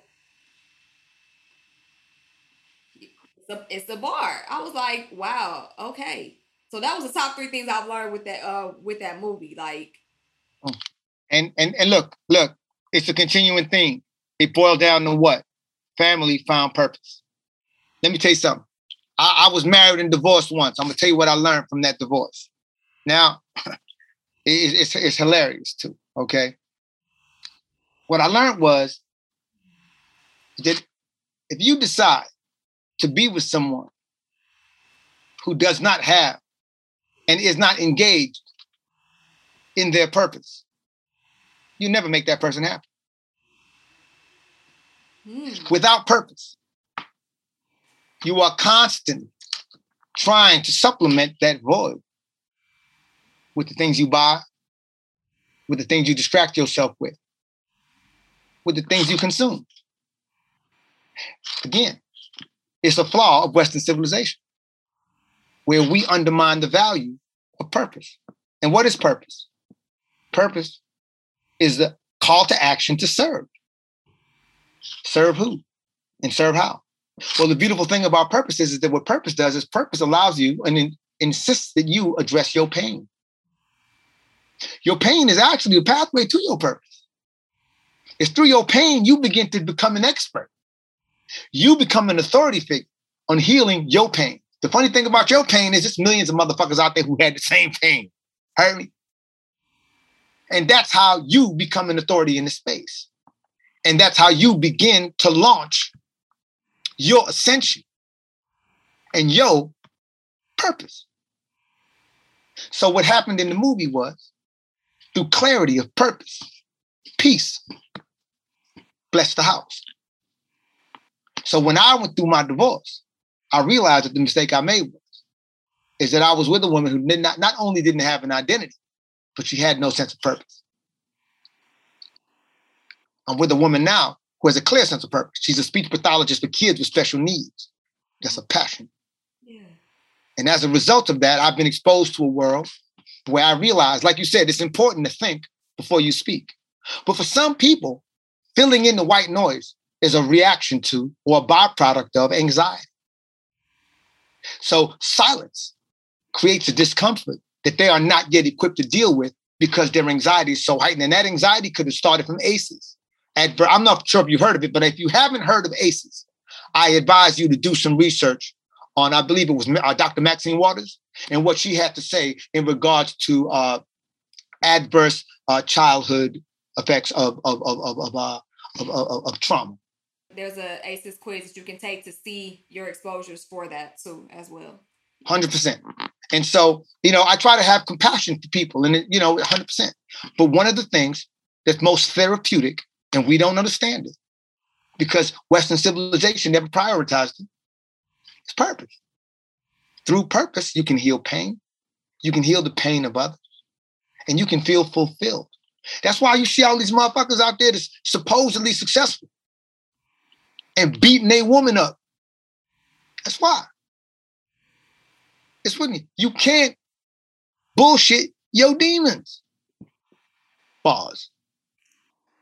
I'm glad you brought that up because with spiritual homegirl, that's exactly what this does for me. Cause like when I was going through this whole deprogramming situation, it was hard. Like, you know what I mean? Like realizing that a lot of stuff that you've been taught is a lie, realizing that at least for me, I believe that we're somewhat in a matrix state. Like it's a lot of you you think you're free, but it's not quite like that. So um, that really affected my ability to find peace. It did, and you know, feeling like you are going through this, and and the people around you at the time might not be going through it. They may not feel you. You might be called crazy. You might be, oh, you're just going through something. You know, whatever.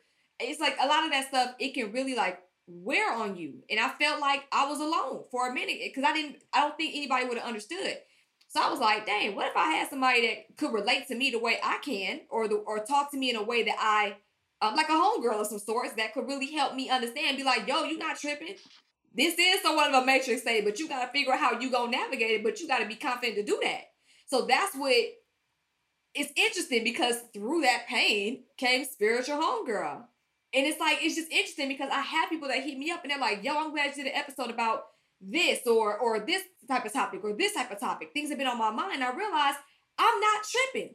Or I didn't think about it like that.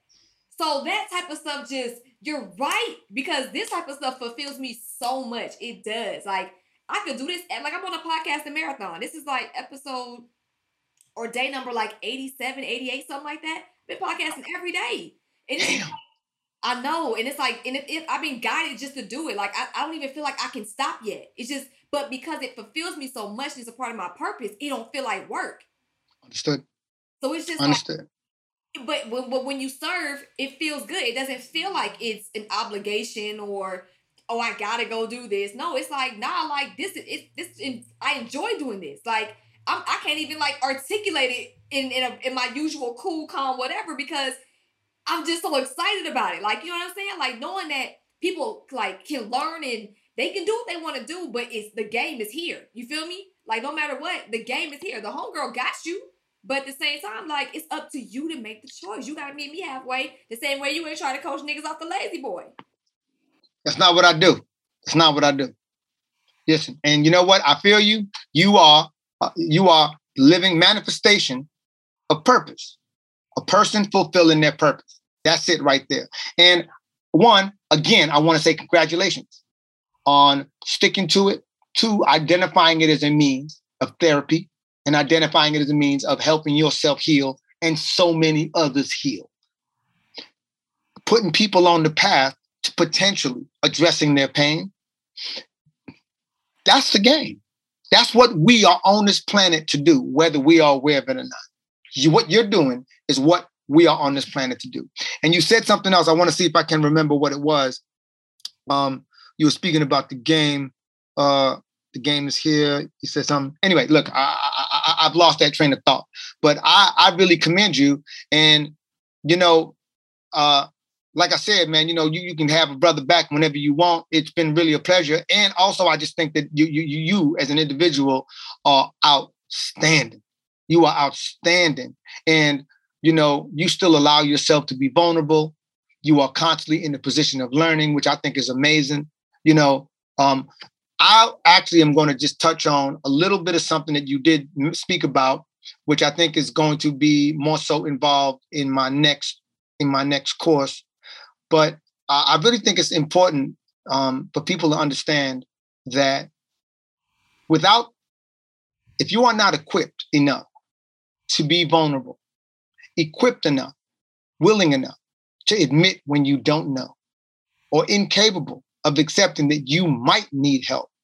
If you can't be that humble consistently, more than likely, you are trapped in the matrix that Maria was talking about. Because that matrix, and this is what I'm getting into in my next course, that matrix, I'm gonna just say matrix because I know it's a relatable word, but it's actually much deeper than that. But until you actually step outside of this very, very isolated, insulated country. You don't understand what it's like to actually be regarded and equal. You don't understand what it's like to have a place that you can go to where there's just a natural limbic exchange when you walk past another human being. You walk past a person, there's a twinkle in their eye and a simple salutation, a person you don't know, that makes you feel equal. You don't know what that is because we are in such a result oriented civilization where we prioritize capital, capitalism over human, over human life, where we prioritize individual, our priorities towards individuals based on their color. We just as fucked up.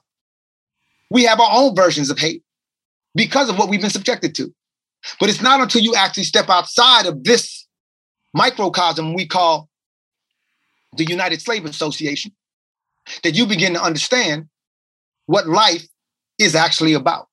And the beautiful thing about it is, is that once you experience it, you are now able to look at the United States of America from the outside in rather than from the inside out. Big difference. And when you do identify it, you begin to understand that the United States of America is an amazing tool. It's a tool. It is not intended to provide you with the best lifestyle. It's intended to provide people who honor capitalism with the best profits. And the people within it who are blind to that are, in fact, the slaves of the United Slave Association. Now, looking at America, from that paradigm, you have this refuge, place of refuge now you've been to where people look at you and love the fact that you are just a human being. That allows the black man's mind to heal. I met I met young men. I was walking through the Galleria Mall in Houston one time. Nigga was returning a shirt because the stitching said double stitching, but when I looked at it, it was single stitch. I don't play that shit. Heard nigga pay $25 for a shirt. You're gonna have to give me a motherfucking cold ass shirt because I'm gonna go get the shit tailored on top of that, make it look like it's a thousand dollars.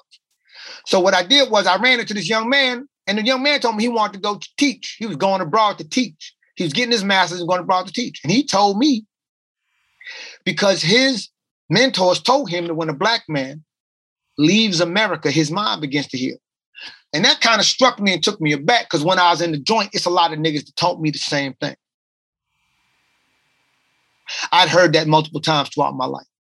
And I was blessed with the ability to live in multiple places. You know what I'm saying? You just gotta once you once you meet your parole and you pay off your restitution fees, you allowed to travel where you want. Now I've been lucky to live in a lot of different places. And so I would just say this to every human being that's capable. I know that every one of us can't get up and travel.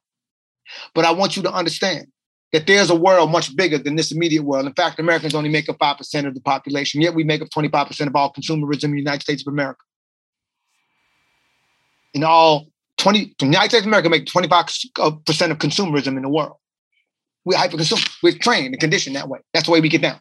So my point basically being is that understand that you are living a rather insulated life. And part of what breeds the racism, part of what breeds the issues that we have in this country is that within this insulated microcosm are more insulated microcosm. So you have your kids and Karens and people are living in worlds where they've never had to deal with someone with this hue. They ain't never had to deal with someone who's been in prison. They've never had to deal with a woman, a black woman, who's an entrepreneur, owns her own business, determines her own destiny. They've never had to deal with an educated black woman. There are all these enslaved. I know black folks that live in California that ain't never seen the beach. I know black folks live in Florida ain't never seen the beach. There's no excuse for that. But it's a fact.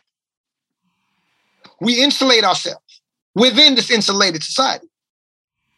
So, again, when you study economics, you begin to see a broader picture. There's a bunch of free courses all over, all over the internet that you can take on studying economics. But if you want to give yourself a better shot than your predecessors had. I advise that you prioritize economics. And the other step is I advise that you take a chance at experiencing something outside of the United Slave Association. Thanks. This has been such an insightful conversation. You got it. Tell me you're gonna come back, Tijuana. You come back? I'm always back. You know what I'm saying? I'll be back. I'll for sure I'll be back. Okay. You know what I'm saying? You when that course come out about vulnerability, I would love for you to talk about that. Yeah, it, it, it, it's very deep because I was really blessed with the opportunity to like live in multiple countries. And through doing so, I was able to get a good sense, you know, of like, oh, wow, I actually am loved as a human being. And just simply knowing that really changed my perspective of the world. And so what I do is I do like what most corporations do. I look at the United States of America as a great tool, as a great opportunity to build financial wealth. But as far as my spiritual wealth, emotional wealth, familial wealth, I got to be real. I'm very I'm I'm very specific about it. And that really starts abroad for me. It really does. I'm a better service when I know that I have a home. And niggas who know me, me understand what I'm talking about. Otherwise, this will keep you in an angry and hateful place. You can't afford to be there. anger is probably more paralyzing than two gunshots to the spine.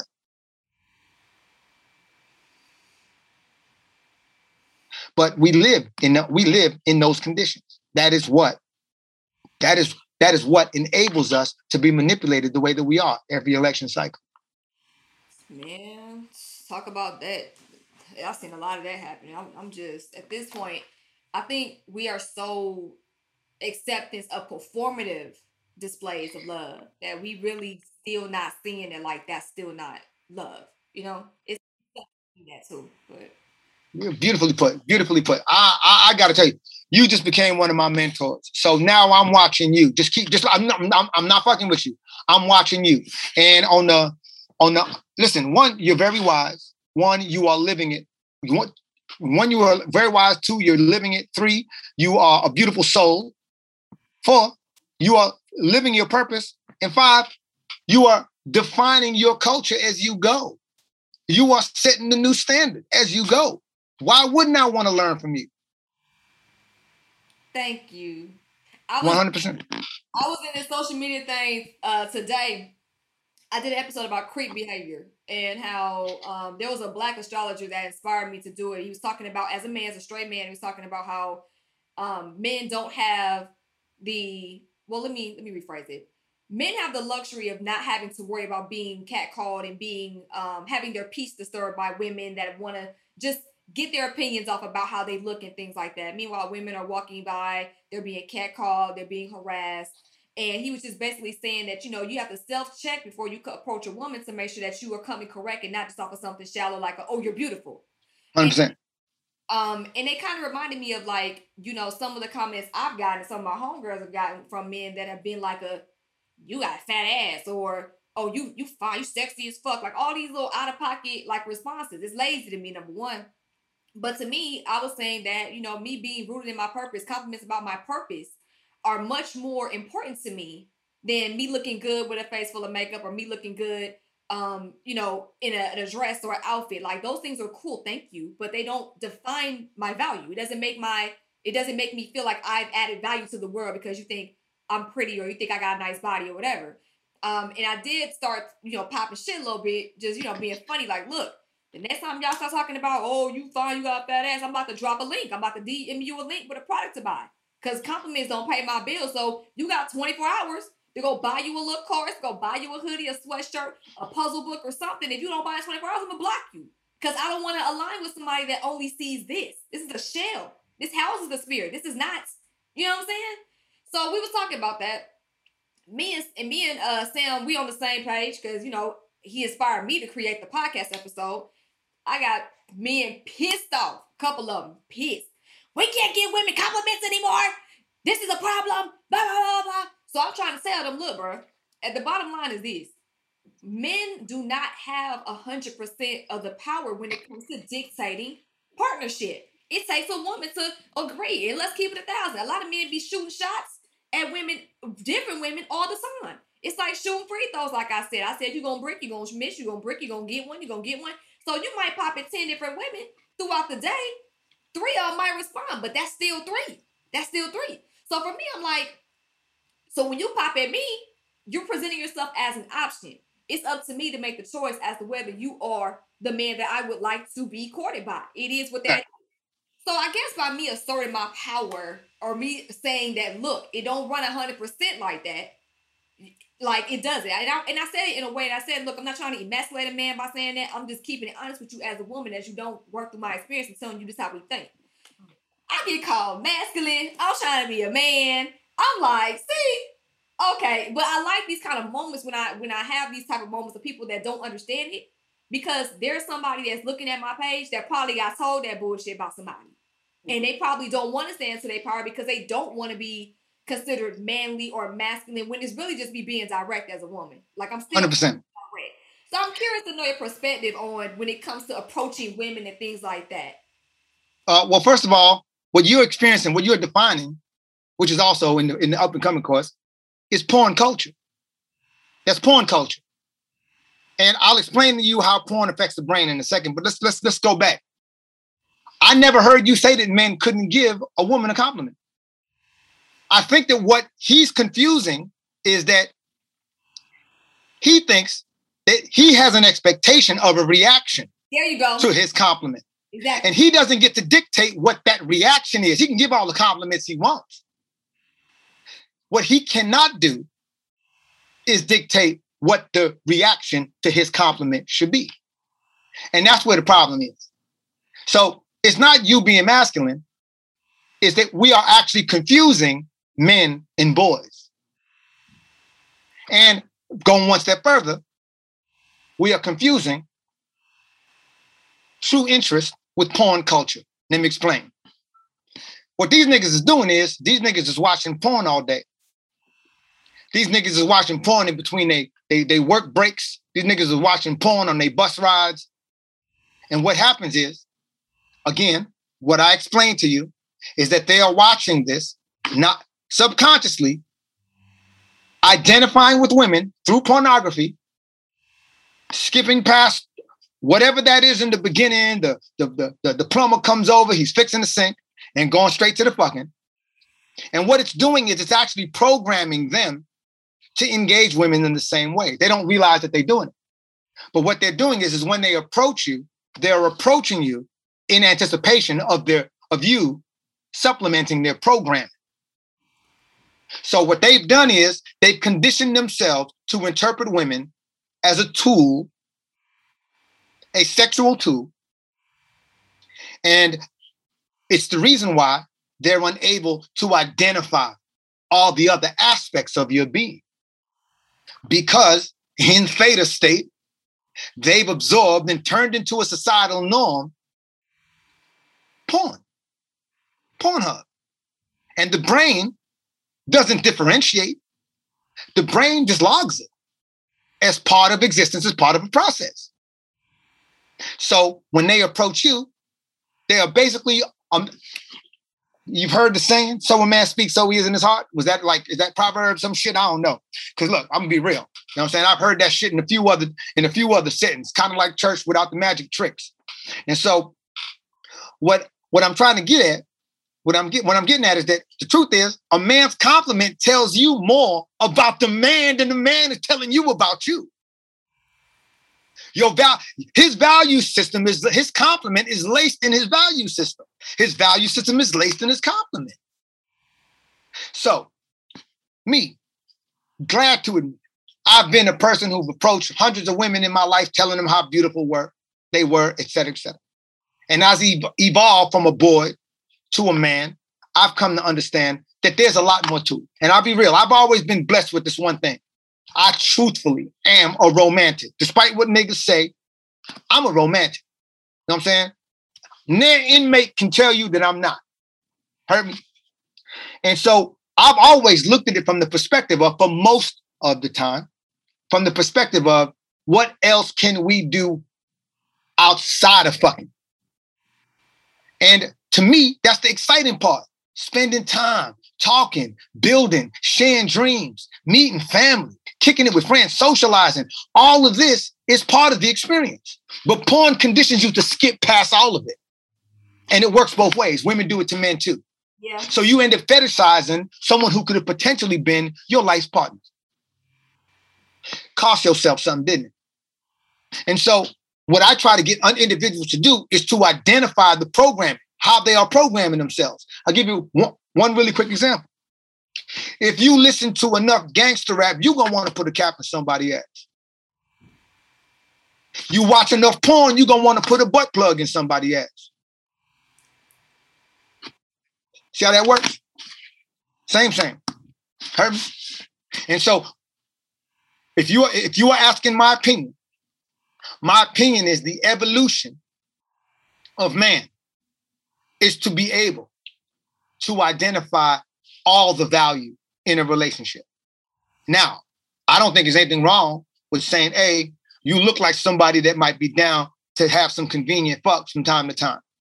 But you can't be upset when that person doesn't give you the response that you want.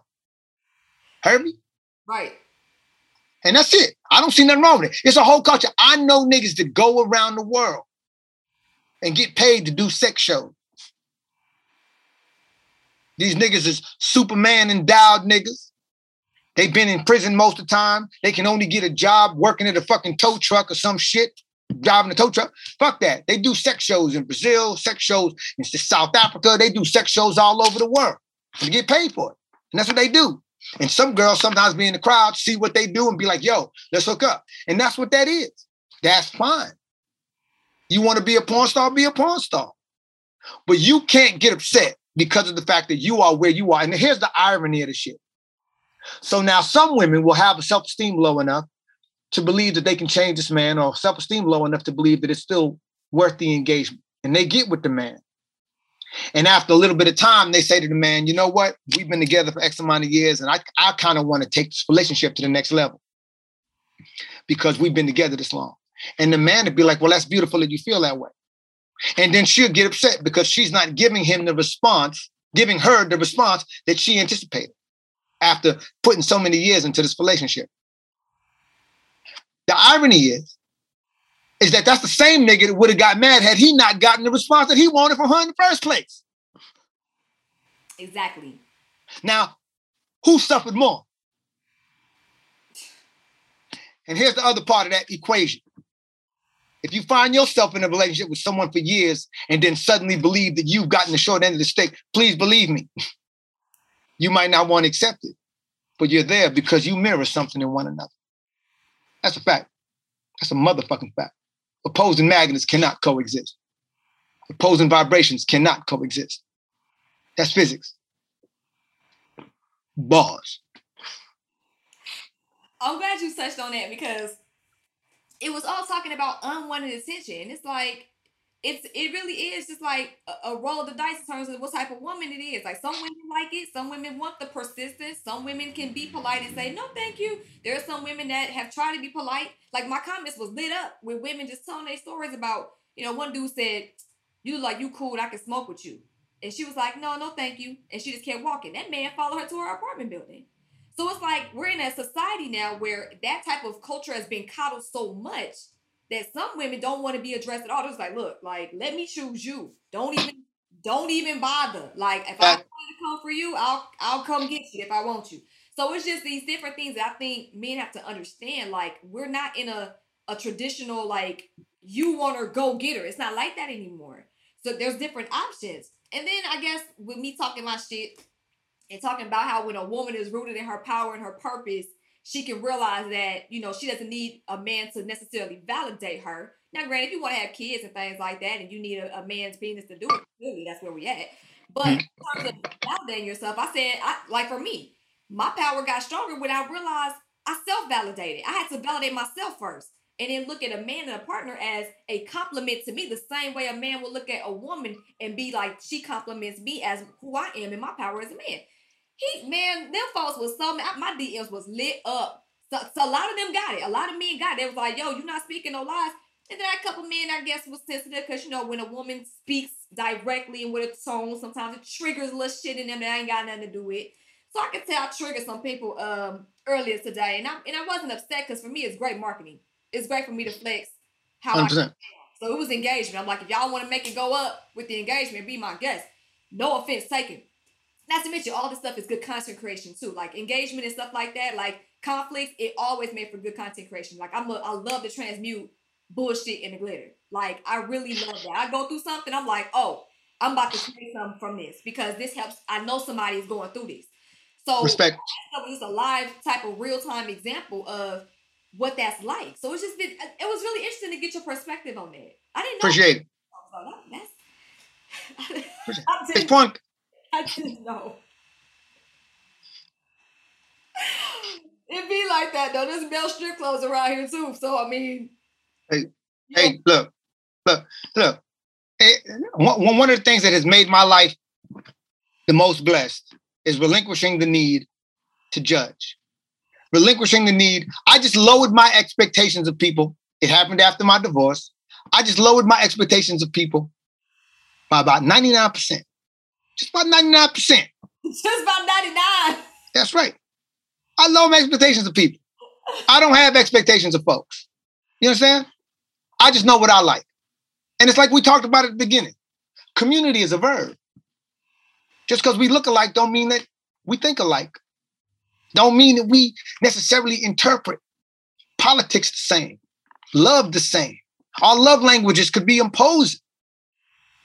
I get it. That's fine. I don't have any expectations of you. So I'm not disappointed because of the fact that you and I interpret love or romance differently. Just keep it moving.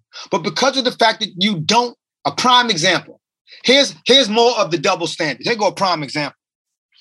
Someone comes up, a white person comes up to a sister and says, Oh my God, your hair is so beautiful for a black girl. That's offensive. She gonna fuck around and end up getting blasted. She gonna get blasted. She gonna be on D.L. Hughley's page Monday fucking morning. Am I wrong? No. Well, the reason is because we are at a time now where consciousness has evolved. And that is no longer acceptable.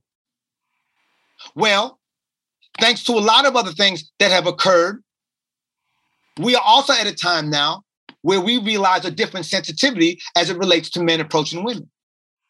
So we gonna be tone deaf like Karen? Or are we gonna honor, truthfully, are we going to honor what we've learned and act differently as we've been afforded new information? There's no double standard. Cause this nigga just gonna follow this woman. I had a, a nigga follow my homegirl to her house. She locked the door just in time. The nigga started punching through the side glass on the door. We had to roll over to this motherfucker. I gotta stop the conversation right there because I don't want to get myself in no trouble. But he ain't gonna be breaking no more glass, I tell you that shit. So we don't know what we gonna get. We have to be sensitive to new information. And new information tells me that a compliment can lead to a woman losing her life. A flirtatious eye can lead to a woman being murdered by her husband. I have to be I have to be cognizant of that. It's bad enough we have to circumvent racism in the, in, in, in the unhappy states of America. Well, we also have to work on understanding what it means to make women feel more safe. what it means to approach women and understand here it come here it come boundaries hello boundaries nigga now i'm probably getting trouble i'm gonna probably piss off some niggas you can give a woman any compliment you want but that's where it stops you don't get to dictate her reaction and you don't get to step in if you don't get the reaction that you don't want. You give your compliment, and it's your fault that you have expectations of your compliment. But that's all it is. It's a compliment. Keep it moving and honor her boundaries. We have new information now. We can't expect every woman to be able to discern whether you're a killer, a black Jeffrey Dahmer. We don't know.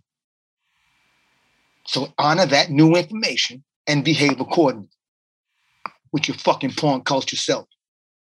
Real nigga shit.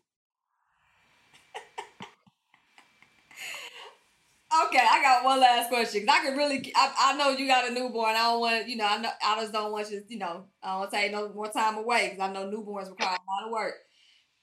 But how does Tijuana Jackson stay grounded energetically? How do you spiritually stay grounded? That's I always ask all of my guests that. Well, you know, look, one of the things I really want to explain to people is that as human beings, we know different. We a lot like the stock market. We fluctuate quite a bit. We are affected by a lot of things within our environment, within our ecosystem. It can be simple as simple as a major injustice or something as simple as burning your eggs in the morning, your grocery bag tears open as you walk out the grocery store to a gross injustice that we all witness on the screen or in your neighborhood or around the block, whatever the case, right? And these things affect the way in which we behave. And there are some days where I am 90% grounded and some days when I'm 30% grounded. You understand? And so it fluctuates. So the first thing I make sure to do is I never hold myself to an unrealistic standard.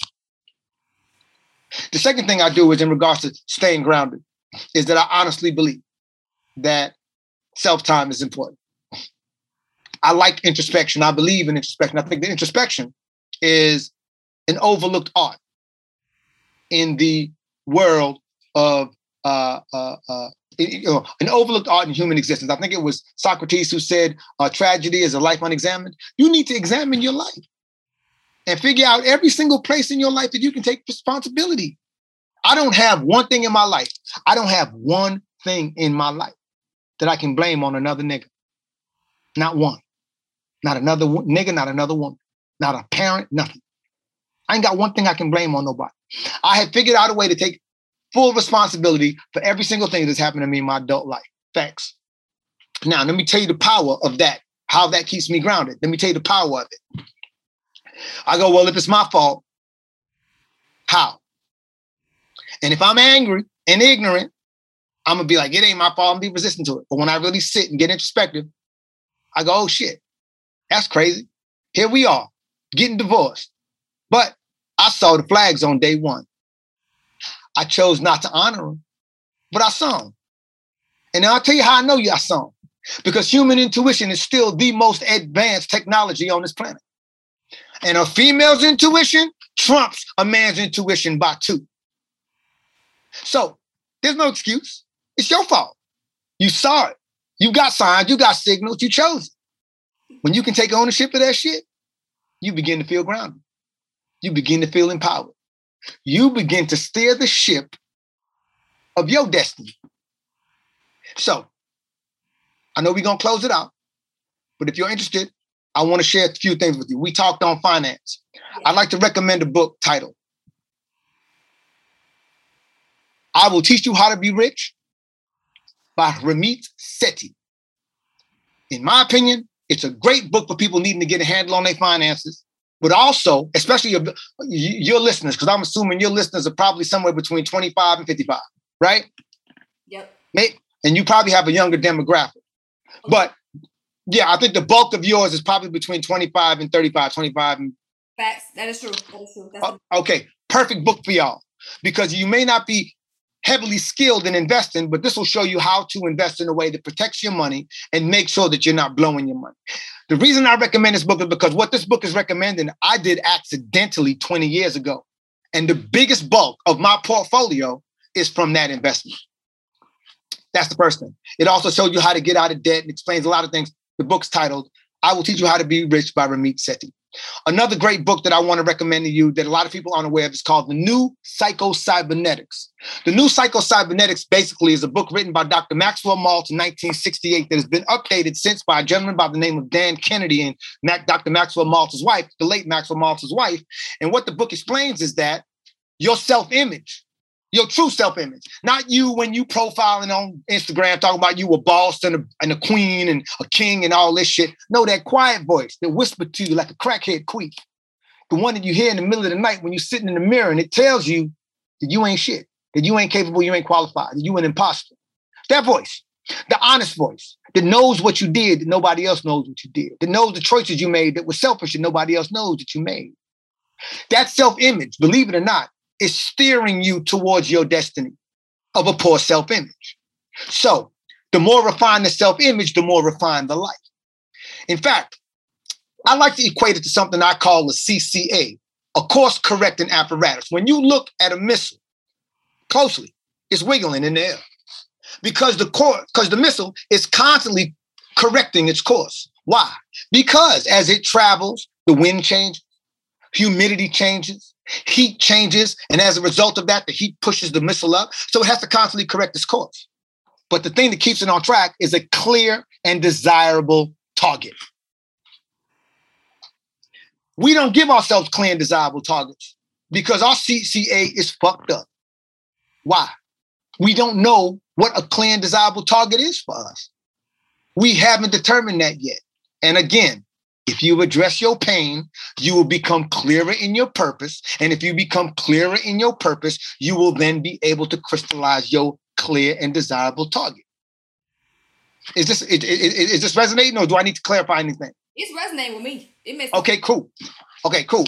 So the book, New Psycho-Cybernetics, you are the immaculate conception of your self-image. Not your loudmouth self-image, your quiet self-image. So I advise you to pick up that book, even if you never fuck with my course. Even if you never fuck with my course, I advise you to do yourself a favor and pick up those two books. I Will Teach You How to Be Rich by Ramit Sethi, and The New Psycho-Cybernetics by Dr. Maxwell Maltz Dan Kennedy. Now, now that we got that out of the way, uh, I want to go back to what we just touched on, which was what the last thing we talked about before I got into these books. We were talking about uh, porn culture and boundaries. Uh, boundaries, but just, just, I ended it on something and then I went into the books. Uh, did this this what age do to you right here? Lucy, you talked about expectations of people. You talked mm-hmm. about compliments, not choosing how to respond. But then I, you asked me about something else, and I, it, it, it don't matter. The long and the short of it is, nigga, my course is cold as fuck, and it's grounded. Grounded. Huh? Spiritually grounded, spiritually grounded. And the reason I bring these two things up because if you living in the unhappy states of America, two things that you have to understand. Part of the reason you are so emotionally invested, part of the reason you are so angry, or part of the reason you are so unfulfilled is because of cognitive dissonance. Thank you for reminding me with your young, sharp mind. Cognitive dissonance. Let me explain cognitive dissonance real quick, and I'm gonna get off this lady line. But cognitive dissonance works this way. What you are told and led to believe and bred to practice is in complete conflict with what you are experiencing on a day-to-day basis. Prime example, all men are created equal. But what you experience every day at your work site, everything you experience every time you walk on the get on the subway, every what you experience every time you walk down the street is in complete conflict to that. So what ends up happening is there's no congruency. That absence of congruency creates as a breeding ground for stress. It's a breeding ground for anxiety. That's what you're experiencing. And that is what this culture is composed of. It's called cognitive dissonance. I'm gonna give you a prime example. Let me make it real basic for niggas. By the way, if you're wondering why I ain't talking about Derek Jackson, is because talking about Derek Jackson does nothing for your bag. I wasn't even gonna bring that up. I was like, no. Yeah, you, I, am sure you've peeped. I'm of a different. I'm of a different caliber. I wasn't you even gonna bring that up, even on my own platform. I, I sidestepped that mud. Like, nope, we're not even doing it. No, it's not. What no, no, no. I'm, uh, I'm, I'm, I'm here to talk about something else. But the thing about prime example is when you got a nigga who will tell you, "I just want a good girl that I can trust," because there's so many wild women out here these days. Same nigga can't stop himself from cheating. I see what you're going. He the most stressed nigga on the planet. Why? Because of cognitive dissonance. the world he is living in is in complete conflict with the world he desires. Right. Cognitive dissonance. Guess what? You might be guilty of cognitive dissonance, imposing it upon yourself. So if you want to stay grounded, make sure that the, the world you desire is in congruence with your actions. That's how I stay grounded in this motherfucker, whether it's 30% or 100%. Cognitive dissonance is a killer. The end. Yo, the, oh. way, the way you just kick that, it's so cold because I've been talking about like manifestation because I don't like how cliche it's become. Um, it's becoming like a buzzword. So I was telling people, um, I think it was last week, two weeks, uh, my episodes are running together because I'm doing them every day, like I said. But I was talking about people. I said, look, like everybody wants to think you can just write it down. That's it. Like, no, it takes effort. And some days you're going to feel like 40%. And maybe it might be a Monday, Tuesday, Wednesday. You just got 40% and that's it. And that's okay. But in terms of your goals and what you manifest, them 40% days gonna add up. What you looking for might require more of a, a consistent 80%, 90%, 75%, depending on what you asking for. So I think it's interesting that you bring that up. Cause I literally just talked about this like two weeks ago. I've been trying to tell folks. Damn it. Yo, you know how many people you know how many people come to me and ask, say they want to they want to interview Tijuana Jackson, they want to interview me. Let me tell y'all something. It was effortless. She was like, damn, I'm already in the course. I need to interview you. One, folks who support me, I support them. That's how I get down, right? So the funny thing is, I probably contributed to 30 crowdfunding campaigns in the last three years because the people who contributed to my crowdfunding campaigns started crowdfunding campaigns. Thousands of people contributed to mine. You can see all the data. is right there on Indiegogo. I advise you to be wary if you're going to use Indiegogo. and um, like I said, you can see all the data right there, how many people contributed. And of those people, about 30 of them started crowdfunding campaigns and I've contributed to every last one. It's my it's my pleasure to honor people who need help. So uh, the reason I'm bringing it up is because like you said, you were just talking about it. I think there was just a certain energy. I think there was just a certain knowingness that made this possible.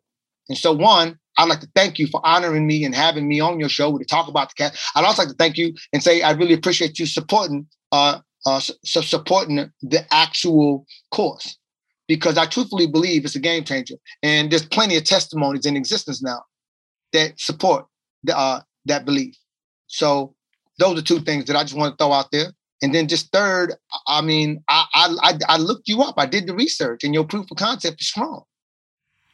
And I was like, "Yo, dude, hit her up real quick and make sure that we can get this done." And we did. Boss.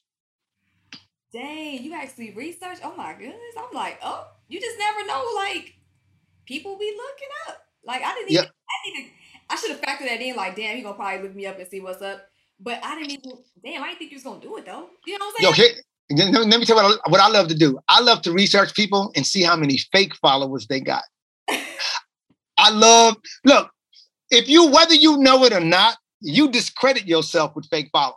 Okay, that's the first thing I want to say. The second thing I want to say is that when you look at what um, people, what brands, how brands determine what they will pay your brand, what they will pay you to sponsor the, you know, to to to to to, to, to uh, have this shit on your platform for 24 hours or whatever. They're not looking at how many followers you got. They're looking at your comments. They're looking at your engagement. And then they're creating a ratio based on that engagement and your following. So if you have a platform that has a million followers, uh, but if you post, but but if you have a, a 12 comments or 40 comments, they're going to do a ratio of those comments against that said million, and they're going to be like, wow, that's a terrible engagement ratio. Her audience don't even look at what she posts. She got 40 comments from bots the actual engagement is what informs the sponsor. So that's the plat- format that I use to determine who I fucks with. Let me tell y'all something. On, on the social media level, I'm gonna leave this with you. Tijuana Jackson, they say, why you, you know, you charging for your course, blah, blah, blah. I don't do vanity metrics. Like I said in the beginning, I don't give a fuck who download my shit in Bratislava. I don't give a fuck how many motherfuckers and how many countries is watching my shit. Unless it's telling me that for every 400 downloads I get in Bratislava, I get 40 people signing up for my course. That's vanity metrics. It ain't data. Data should you should be able to use data is when you can use it to create equations and formulas. So I know that if I concentrate my efforts in this area, it's going to cost me X amount of dollars to get X amount of downloads, and X amount of downloads are going to result in X amount of sales. That's data. The rest of it's vanity metrics. Don't come to me with vanity metrics. I'm I was a White House consultant for the motherfucking for motherfucking social media. I got a successful crowdfunding campaign. Ain't a lot of folks in the world that can say that shit. Okay, let's keep it. Let's keep it 100. Okay, this nigga right here. I've been online. I've been I've 10, 20 years real, 10 years digital. Nigga been online since 2010, back when Justin TV existed. Social media is bullshit. And the key to this whole shit is having a funnel. Let me tell you the one other component I left out for the crowdfunding campaign, and I'm gonna leave it at that. Here's how I started my crowdfunding campaign. I created a video, and the video was titled The Racket of Racism, in which I broke down the economics and the historical context of racism so that people could understand that racism is, in fact, a business. Shit was 19 minutes long, but it was crammed, it was dense.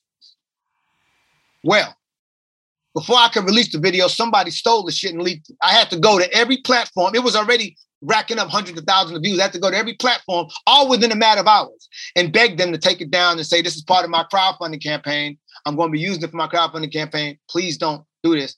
I, I want to release it, and then you can do what you want with it. Every last one of them honored me. Here go the irony of that thousands of people interpreted this content being taken down as conspiracy. They assumed that Facebook and Twitter and Instagram and YouTube wanted the information removed because it was breaking down the truth in such a concise way, which built up the anticipation. Hmm. A month and change later, when I finally released the video with the crowdfunding campaign, I raised $89,000 from that one video. Why? Because I had a sales funnel set up. That's when social media gets real. When you are able to utilize your contact to create a desired result. Until then, it's just a waste of time. It's a waste of fucking time. Even Russia, with their Russian bots, instigating arguments and debating to attempt to sway political view in America, they had a desired result. A lot of the niggas that was engaging those bots wasted their time because they had no desired result. What you trying to do? You trying to change a troll's mind? You got another 10 years to try to convince a racist not to be racist? Good luck, nigga. You have a much better chance spending your time, Chamber of Commerce, spending your chance at your local municipality, fucking with your city commission, who advises your city clerks and city council on legislation. So you'd have a much better time and a much more effective return on your investment if you did that than fucking around on social media all fucking day. Like these fucking white supremacists is gonna have mercy on you when they pull your ass over because you like Lil Nas X. Good luck. Good luck, my nigga. Good luck. So, social media is bullshit. I don't do vanity metrics. Metrics. In fact, I post a little snippet from my course on YouTube, which is the most, in my opinion, the most monetizable platform. And then I'll post it on, on Instagram, just a little snippet. And every now and then some people will trickle in from that. Don't waste my fucking time. I got a desired result. I got a sales funnel. Every fucking thing I post leads back to selling of my course and memberships at my site. I don't fuck around. I got time for this bullshit. And whatever your desired result is, it ain't got to be monetizable, but whatever your desired result is, know what it is or know that you are wasting your time on social media. All right. All right. This done gone on long enough. Uh, so how can people get in touch with you, Tijuana? Call a nigga 954-228-8380 anytime you find the fucking lot. 954-228-8380 anytime you find a fucking lot.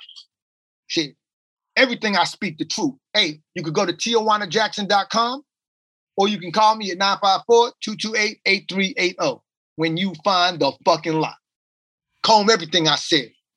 Comb through it. Get, get your research team together. I'm ready for them. What about social media? I know you said social media ain't real, but how can they find you on social media? 954-228-8380. Anytime you find the fucking lie, or t- let, let, let me explain how it get down. I created something called the PEP. The PEP. And let me explain why. Because I got over a million people following on social media. But when I did my crowdfunding campaign, let me tell you, first of all, what percentage of the people actually knew that I had. And I got these numbers. I can actually give you a link to the blog of this information so you can know the numbers of a crowdfunding campaign. So I got millions of people following me, but actually, when I break down the numbers, the percentage of people that were actually aware of my crowdfunding campaign. So let's say I got 800,000 people following me on Facebook, 1.6% to 2% new, because that's as much outreach as Facebook will afford a brand page without paying. So let's keep that there. I got lucky and had a viral video that got like seven and a half million views. That changed the dynamics tremendously. That uh, Facebook could marginalize. If you understand the numbers, you know that 39% of your followers probably following you on other platforms. So if you got 100,000 people following you on Facebook, 39% of them are probably following you on another platform. So there, there's, there's some bleedo. So when you go to when you according to what your your, prom, your your your prominent platform is, when you look over, you're actually only getting a small percentage of unique followers, right? on, on that other platform. So my my point is is that let's just say that overall, over all of it, there were 800,000 people, or let's say there was 600,000 people that was following me. Of that 600,000 people that's following me, because of the marginalization in the way in which Facebook allows you to reach your platforms, in reality, maybe 6% of those people actually knew that I had crowdfunding campaign. And of that 6%, 1,911 people contributed to my crowdfunding campaign on the crowdfunding site, and then another 200 people contributed directly through my website. So, what that tells me is you wasting a lot of time appeasing a lot of motherfuckers that you can never really give a call to action. They ain't really helping your cause. When it really boils down to it, if you've ever read it, you should read it. It's called Your Thousand True Fans. Read that. It, very interesting, very interesting op ed. A 1,002 fans. And what I've learned to do is I've learned to honor those 1,911 people as if they were royalty. You can ask, you can ask Maria. She's in my Discord. All I do is engage with the motherfuckers in my Discord. There's nobody on my platform who's asked me a question who hasn't gotten a research answer. That's where my energy is. So why would I tell you to follow me on a platform that's gonna marginalize my ability to reach you? Call a nigga 954-228-8380. I created something called the PEP. It's called PEP Page of Light. You can use it for free. I normally only give it to people who take my course, but you can use it for free. You get your followers to follow you on PEP Page of Light, and then you use PEP Page of Light to tell them what platform you posted to. So if you get a bunch of people following you, when I when you sign up for PEP Page of Light, PEP Page of Light is going to say, okay, you want to follow Maria. What platform do you follow Maria on? And you get to select Facebook. I follow her on Instagram. I follow her on on LinkedIn, and it's to say cool. So when Maria posts something to Facebook and she put her little link in there and say, because you can't fake it, you can't. You get to click on your Facebook following and when your Facebook following gets notified, it takes them directly to the post. Why? Because it marginalizes Facebook's ability to monitor your online behavior, lessening their chances of manipulating you with advertisements. Because it marginalizes Facebook's ability to limit how many people get to know you posted to Facebook. So when you ask me what social media platforms you can follow me on, Fuck a social media platform. Call me at 954-228-8380 when you find the fucking lie, and I'll tell you where to find my fucking post. Real nigga shit. Well, you heard the man. All right. So I'm finna turn this recorder off. This has been a very insightful interview with life coach, game giver, truth teller, Tijuana Jackson. Hundred percent. Now I just want to say before I close out, Maria, I say it with my heart. You are an inspiration. Talking to you, listening to the way you put your words together, listening, look, observing your thought process. I feel your motivation. I feel how inspired you are. I feel you walking in your purpose. I'll be real. Them is attractive qualities. I'm not, I'm not coming at you. You know what I'm saying? I got my lady and shit. I got my baby and shit. I'm twice your age on top of that. But I'm just saying, if I want something for my 17 year old daughter, this is it. This is it right here. She's a very talented and gifted young lady herself. And this is it.